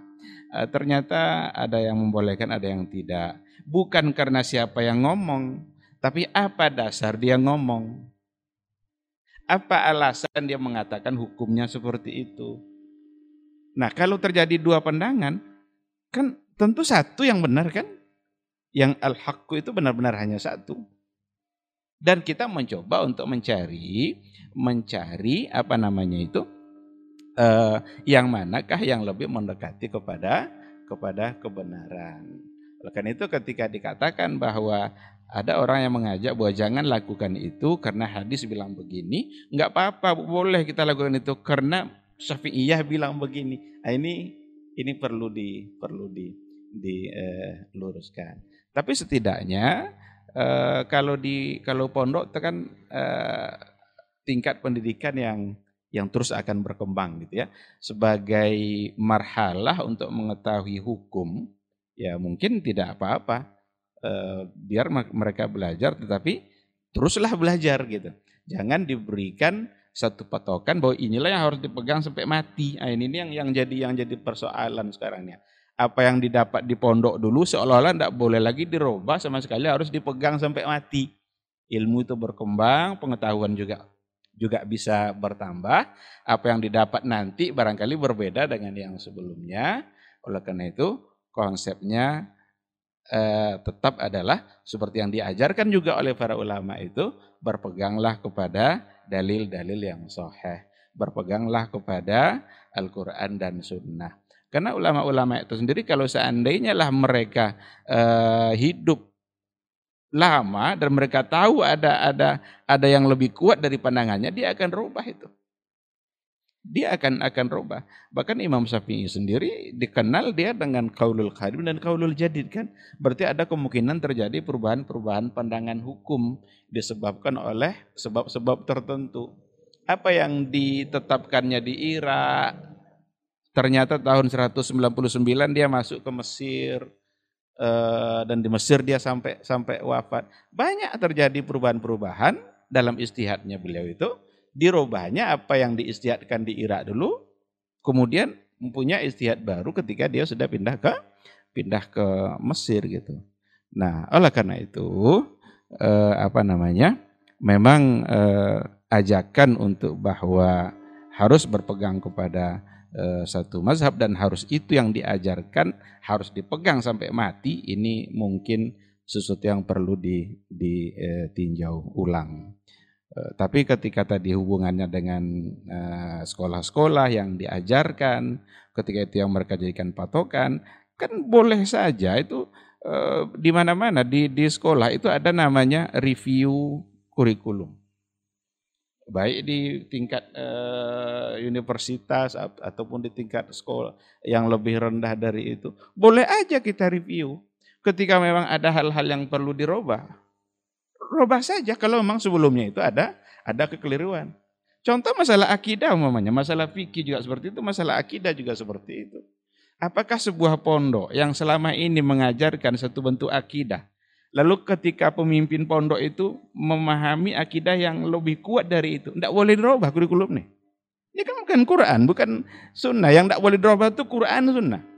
Adapun rumusan-rumusan orang yang yang mereka merumuskan. Biar menjadi lebih menjadi lebih lebih baik. Karena sekali lagi Kita harus meninggalkan semuanya ketika kita sudah mendapatkan apa yang benar dari Al-Quran dan Sunnah Rasulullah Sallallahu Alaihi Wasallam. Justru mempertahankan hal yang sudah kita anggap keliru pada saat kita sudah tahu mana yang benar itu justru adalah sesuatu yang sesuatu yang salah. Wallahu subhanahu wa ta'ala alam. Baik, jazakallah khairan Ustaz untuk jawabannya. Mudah-mudahan bisa dipahami untuk antum yang bertanya. Ustaz ada tambahan Ustaz? Baik, fadol Ustaz. Uh, terima kasih.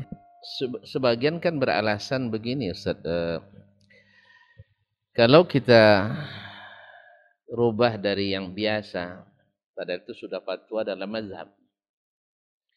Padahal sebagian ulama yang kadang-kadang yang meriwayatkan itu sendiri. Katakanlah misalnya Imam Ahmad rahimahullah taala. Beliau yang meriwayatkan hadis salat sunat sebelum maghrib.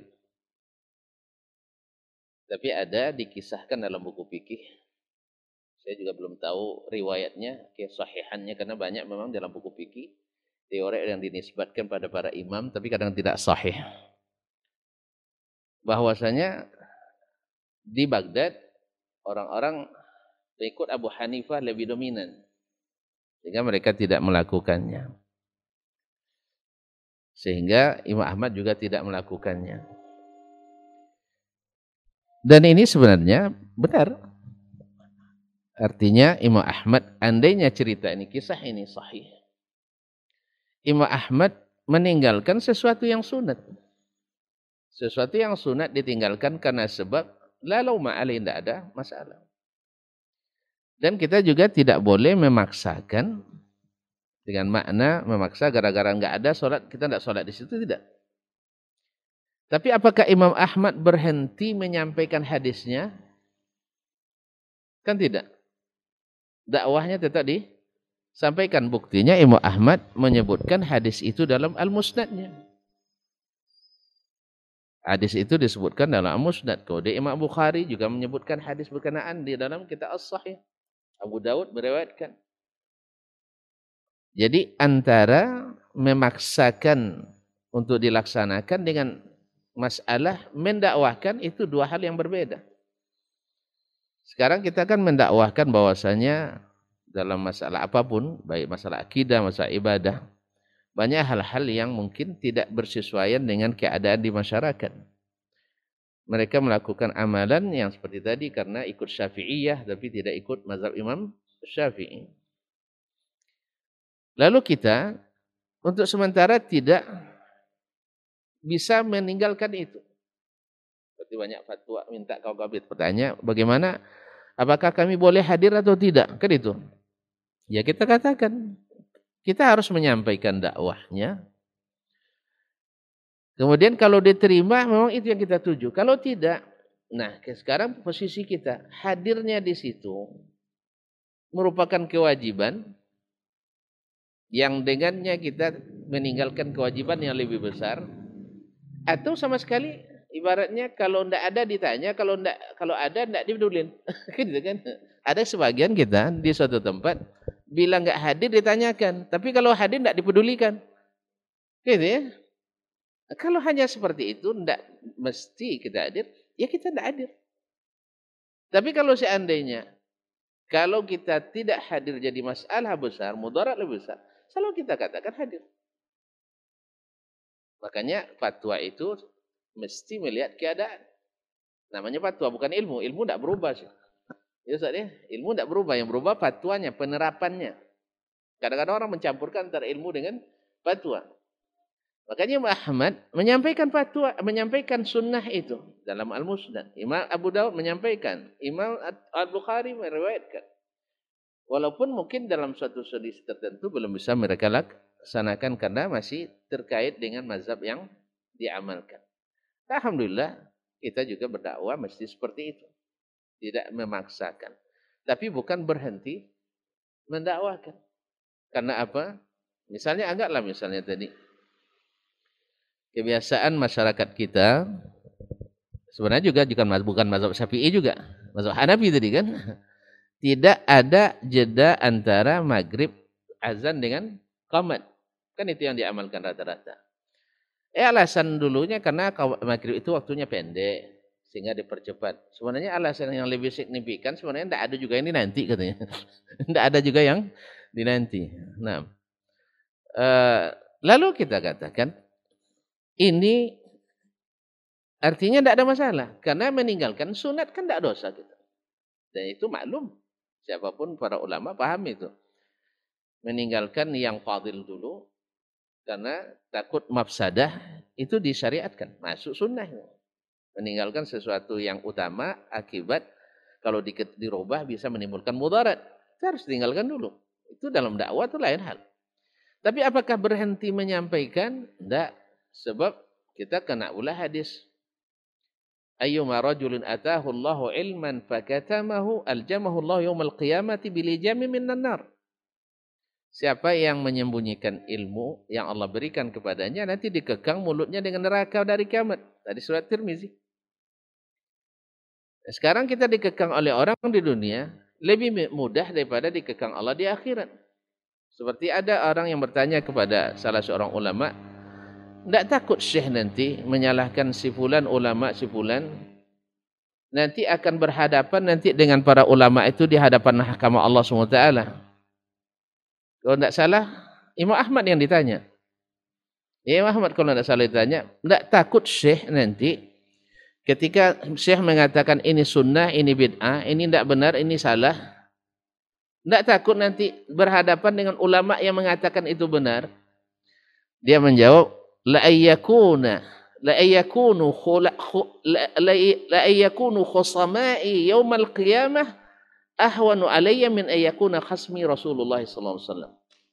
Mereka jadi lawan saya berkasus nanti di akhirat lebih ringan daripada berkasus dengan Rasulullah sallallahu alaihi wasallam. Sana berkasus yang para ulama lebih ringan. Ya, lebih ringan. Artinya ulama ini memfatwakan ini lalu kita katakan salah. Ada hadisnya ini. Dari mana? Dari Rasulullah SAW. Kemudian kita bukan sendiri memahami, ulama juga yang menyampaikan itu ke kita. Nah, yang disalahkan tadi tidak takut jadi musuh nanti di akhirat. Jadi apa namanya lawan lawan kasus ya. Ya kita katakan lebih beringan andainya nanti berkasus misalnya la qadarallah ya andainya berkasus kamu salahkan saya ya kan kan misalnya kamu menjelek-jelekkan saya bukan menyalahkan bukan menjelekkan artinya ya kita menyalahkan ingat catat itu dengan baik bahwa menyalahkan bukan arti merendahkan Antum silakan aja salahkan, tapi jangan merendahkan. Ya saatnya pakai aja bahasa yang baik-baik seperti kata Imam Syafi'i rahimahullah, layyan ibaratak. Nah. Masyaallah kiram yang dirahmati Allah taala. Uh, jadi mereka jadi lawan saya di akhirat itu lebih ringan daripada lawan saya Rasulullah SAW. Apa sebab? Kata Imam Syafi'i tadi, tidak halal. Jika seorang jelas bagaimana sunnah Nabi SAW lalu dia tinggalkan karena pendapat orang lain. Oleh itu barangkali ini juga perlu diperhatikan bahwa Imam Ahmad tapi saya belum sampai kepada kesahihan riwayatnya ini. Karena banyak riwayat yang dinisbatkan kepada para a'immah tapi tidak sahih. Eh, seperti yang ditambih oleh Syekh Masyur Hasan Salman dalam kitabnya Qasasun la tathbut atau Hikayatun la tathbut anil ulama. Ala kulli hal kalau sahih Imam Ahmad tidak berhenti mendakwakan. Tidak berhenti mendakwakan walaupun beliau belum bisa melaksanakan. Ini yang harus dipahami oleh kita bersama. Belum bisa melaksanakan, ya tidak belum sana. Tapi dakwah tak boleh. Atau Allah Taala alam. Baik, jazakallah khairan Ustaz untuk tambahan yang mudah bisa dipahami oleh antum yang bertanya. Kita ke pertanyaan selanjutnya. Masya Allah seperti kita sudah lewat waktu satu satu pertanyaan ini akan kita jawab. Nanti kita akan tutup dan Insya Allah di pekan depan kita akan kembali lagi. Ini pertanyaan cukup mewakili sepertinya. Assalamualaikum warahmatullahi wabarakatuh Ustaz. Ustaz, madhab yang terkenal kan ada empat di dunia Bahkan di seluruh dunia Yang banyak diikuti oleh kaum muslimin khususnya. Apakah keempat mazhab ini membangun opini publik Untuk diikuti dengan ilmu-ilmu mereka Atau hanya tercipta sendiri? Kemudian yang kedua Apakah imam yang empat atau mazhab yang empat ini Juga sama dalam hal akidah Atau membangun pandangan tersendiri terhadap poin akidah? Karena ada yang mengatakan fikih Syafi'i, akidah Asy'ari. Ini seperti sudah fenomena ini pernyataan ini. Nah, jazakallah khair. Fadhil Bismillahirrahmanirrahim. Uh, terima kasih. Kalau seandainya yang dimaksud dengan mereka membangun opini agar mereka diikuti, umpamanya mereka membangun opini agar mereka diikuti oleh semua semua orang. Itu tidak. Mereka dulu adalah orang yang tawadhu, tawadhu orang yang sangat rendah hati, orang yang tingkat ketakwaannya nggak bisa kita uh, ukur dengan tingkat ketakwaan hari ini. Mereka itu adalah orang-orang yang beristihad dan mereka yakin dengan kebenaran apa yang ada pada istihadnya. Kemudian tetap saja mereka itu menganjurkan orang-orang lain tidak taklid dan semata-mata mengikuti hasil karena mereka yang beristihad. Tapi justru yang mereka yang mereka ajarkan itu adalah bagaimana mereka senantiasa mengikuti Al-Quran dan Sunnah sebagai dalil utama, sebagai sumber uh, sumber utama dalam setiap setiap hukum. Nah itu justru yang yang ada. Maka Imam Ahmad juga bilang la tuqalliduni uh, wala thawri wala malik. Janganlah kalian semata-mata taklid kepada saya bukan kepada malik bukan kepada thawri. Artinya jangan kalian taklid buta dengan apa yang saya istihadkan tapi ikutilah apa yang saya istihadkan itu ketika bersesuaian dengan Al-Quran dan Al-Quran dan Sunnah. Mereka itu bahkan tidak menyadari akan menjadi sebesar itu. Karena apa namanya itu? E, memang mereka adalah orang-orang yang kalau dalam kajian itu itu bisa ribuan yang bisa ribuan yang yang hadir dalam dalam satu tempat gitu. Tetapi seperti yang diceritakan oleh Dr. Dasman tadi, banyak orang-orang yang seperti mereka. Imam Auza'i, Imam Al-Laits, tetapi diuntungkanlah empat imam mazhab ini oleh kreativitas murid-murid mereka yang membukukan, yang mentaduin, mencatat apa yang mereka sampaikan lalu di, disebarkan sehingga terjadilah uh, uh, apa namanya itu terbentuklah mazhab-mazhab tadi itu dalam artian uh, usul usul al al istihad. Nah, seperti itu. Oleh karena itu jangan dikira mereka yang yang yang yang membangun itu agar diikuti oleh orang bahkan Imam Malik saja ketika diminta oleh Abu Ja'far Al-Mansur agar kitab Al-Muwatta yang beliau tulis itu itu dijadikan sebagai dustur daulah. Jadi dipanggil oleh Abu Ja'far Al-Mansur, Imam Malik itu dipanggil dia kan menulis kitab Al-Muwatta. Ingin khalifah ini menjadikan muwatta itu sebagai panduan dalam bernegara seluruh uh, negara Islam ini. Imam Malik malah melarang. Dia bilang jangan ya khalifah katanya. Jangan katanya. Yang hadis itu bukan hanya ini. Yang ulama hadis itu bukan hanya dia. Jadi ndak orang ndak ndak kayak orang hari ini. Sekali dia berhasil buat buku, kalau bisa bukunya itu itu yang dipakai sedunia ini. Uh, kalau bisa orang lain ya itu itu semua yang jadi pandu. Imam Imam Malik coba tawaduknya tingkat tingkat tinggi itu. Ketika di, yang minta juga khalifah. Kalau iya kata khalifah jadi itu. Apa yang tidak bisa dijadikannya? Karena dia yang menentukan segala-galanya. Tapi bilang jangan. Uh, para sahabat Nabi sudah berpencar ke berbagai wilayah, hadis-hadis sudah sampai ke mana-mana, yang mungkin saja berbeda dengan apa yang ada dalam kitab ini. Seandainya ini yang jadi patokan, lalu ini berbeda dengan yang ada di wilayah-wilayah tertentu, nanti mereka akan akan kesulitan.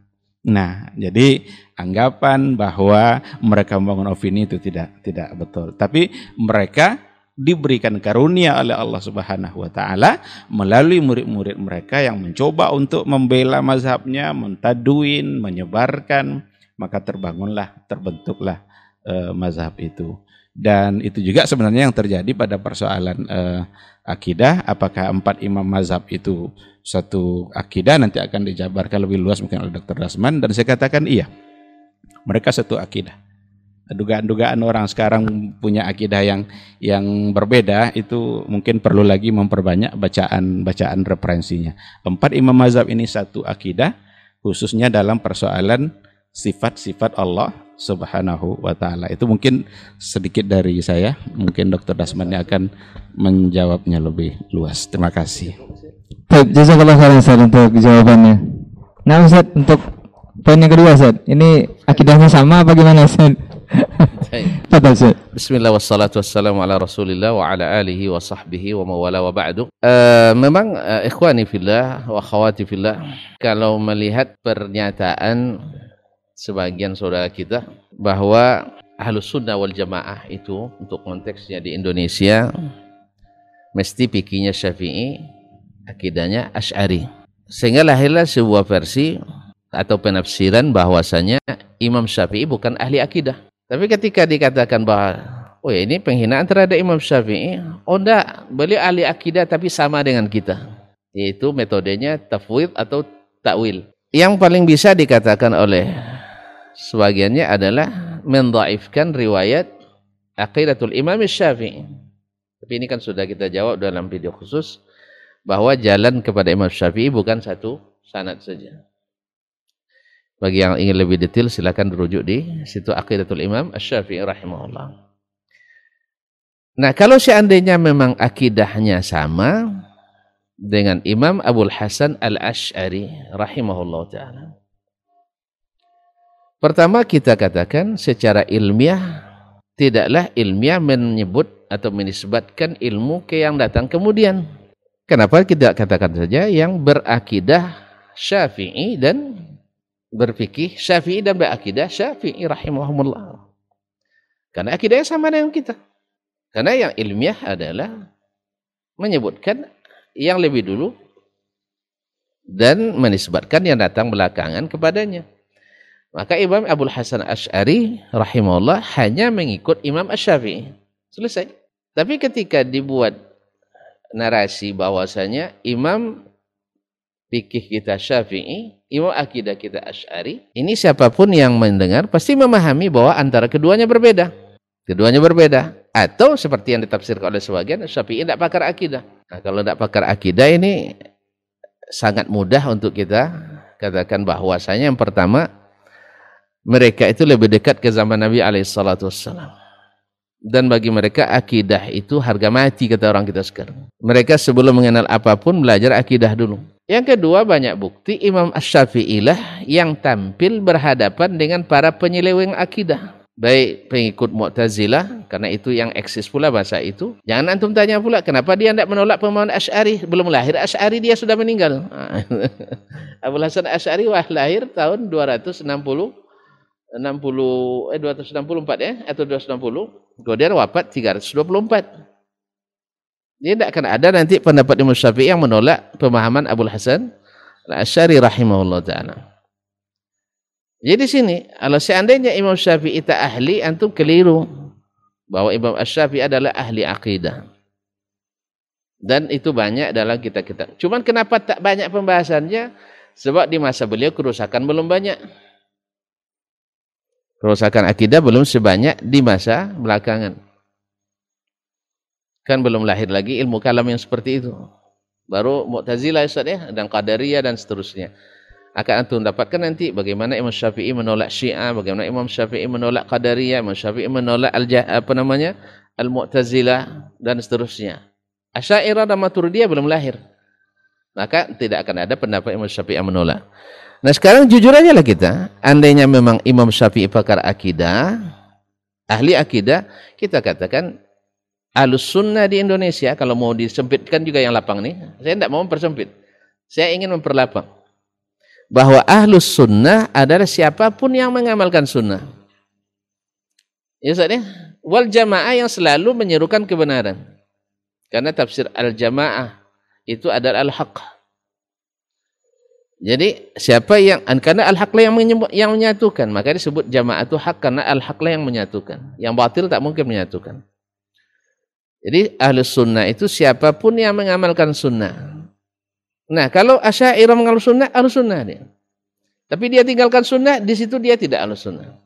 Sama juga kita yang misalnya yang disebut wahabi misalnya ini.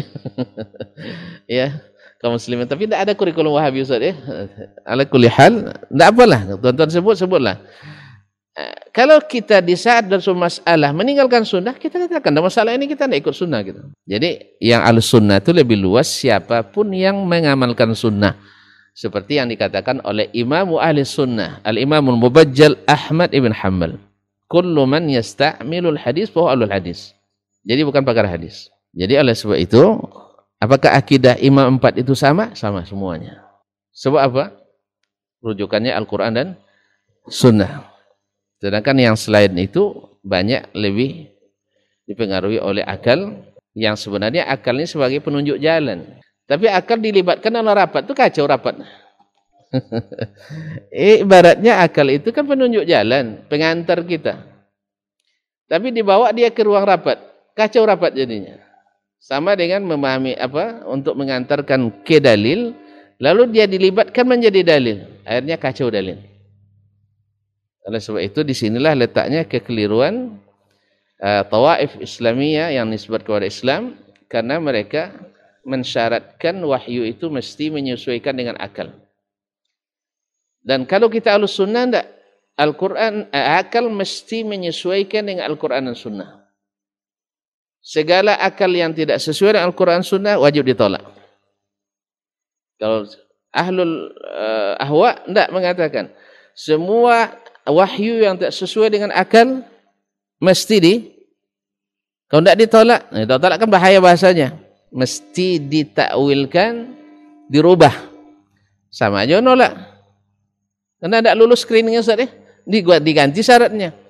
Atau ditafwid, dikosongkan, tidak punya makna sama sekali, berarti sia-sia. Jadi antara takwil dengan ini, eh, takwil dengan tafwid ini jinayah. Ini kriminal terhadap ayat Al-Quran dan hadis Nabi SAW. Yang satu dikosongkan maknanya sehingga Allah bicara tanpa makna. Yang kedua ditukar maknanya. Allah inginkan begini dalam tafsirnya ada hadis Nabi begini, tapi kita ganti dengan makna yang harus menyesuaikan dengan akal. Maka kebalikannya. Al-sunnah wal jamaah akal mesti mengikut wahyu, menyesuaikan dengan wahyu. Bila akal tak sesuai, akal harus tahu diri. Saya kadang-kadang bisa kita ilustrasikan seperti antum nak ke dokter spesialis, nanya ke tukang taksi, sopir taksi. Karena dia yang tahu, dia yang punya map, map Google-nya. Lalu di mana dokter spesialis itu? Dia tunjukkan. Lalu sampai ke tempat itu, apakah dia ikut dengan dokter? Tidak boleh ikut. Setelah dia dokter kasih obat, lalu tengok mana obatnya pak? Dia bilang salah nih pak. Antum ikut dokter apa ikut sopir taksi? Walaupun yang menunjukkan itu antum tidak sampai ke spesialis kecuali melalui dok, uh, sopir tadi. Demikian juga dengan akal. Akal itu hanya sebagai alat menyampaikan kita ke wahyu.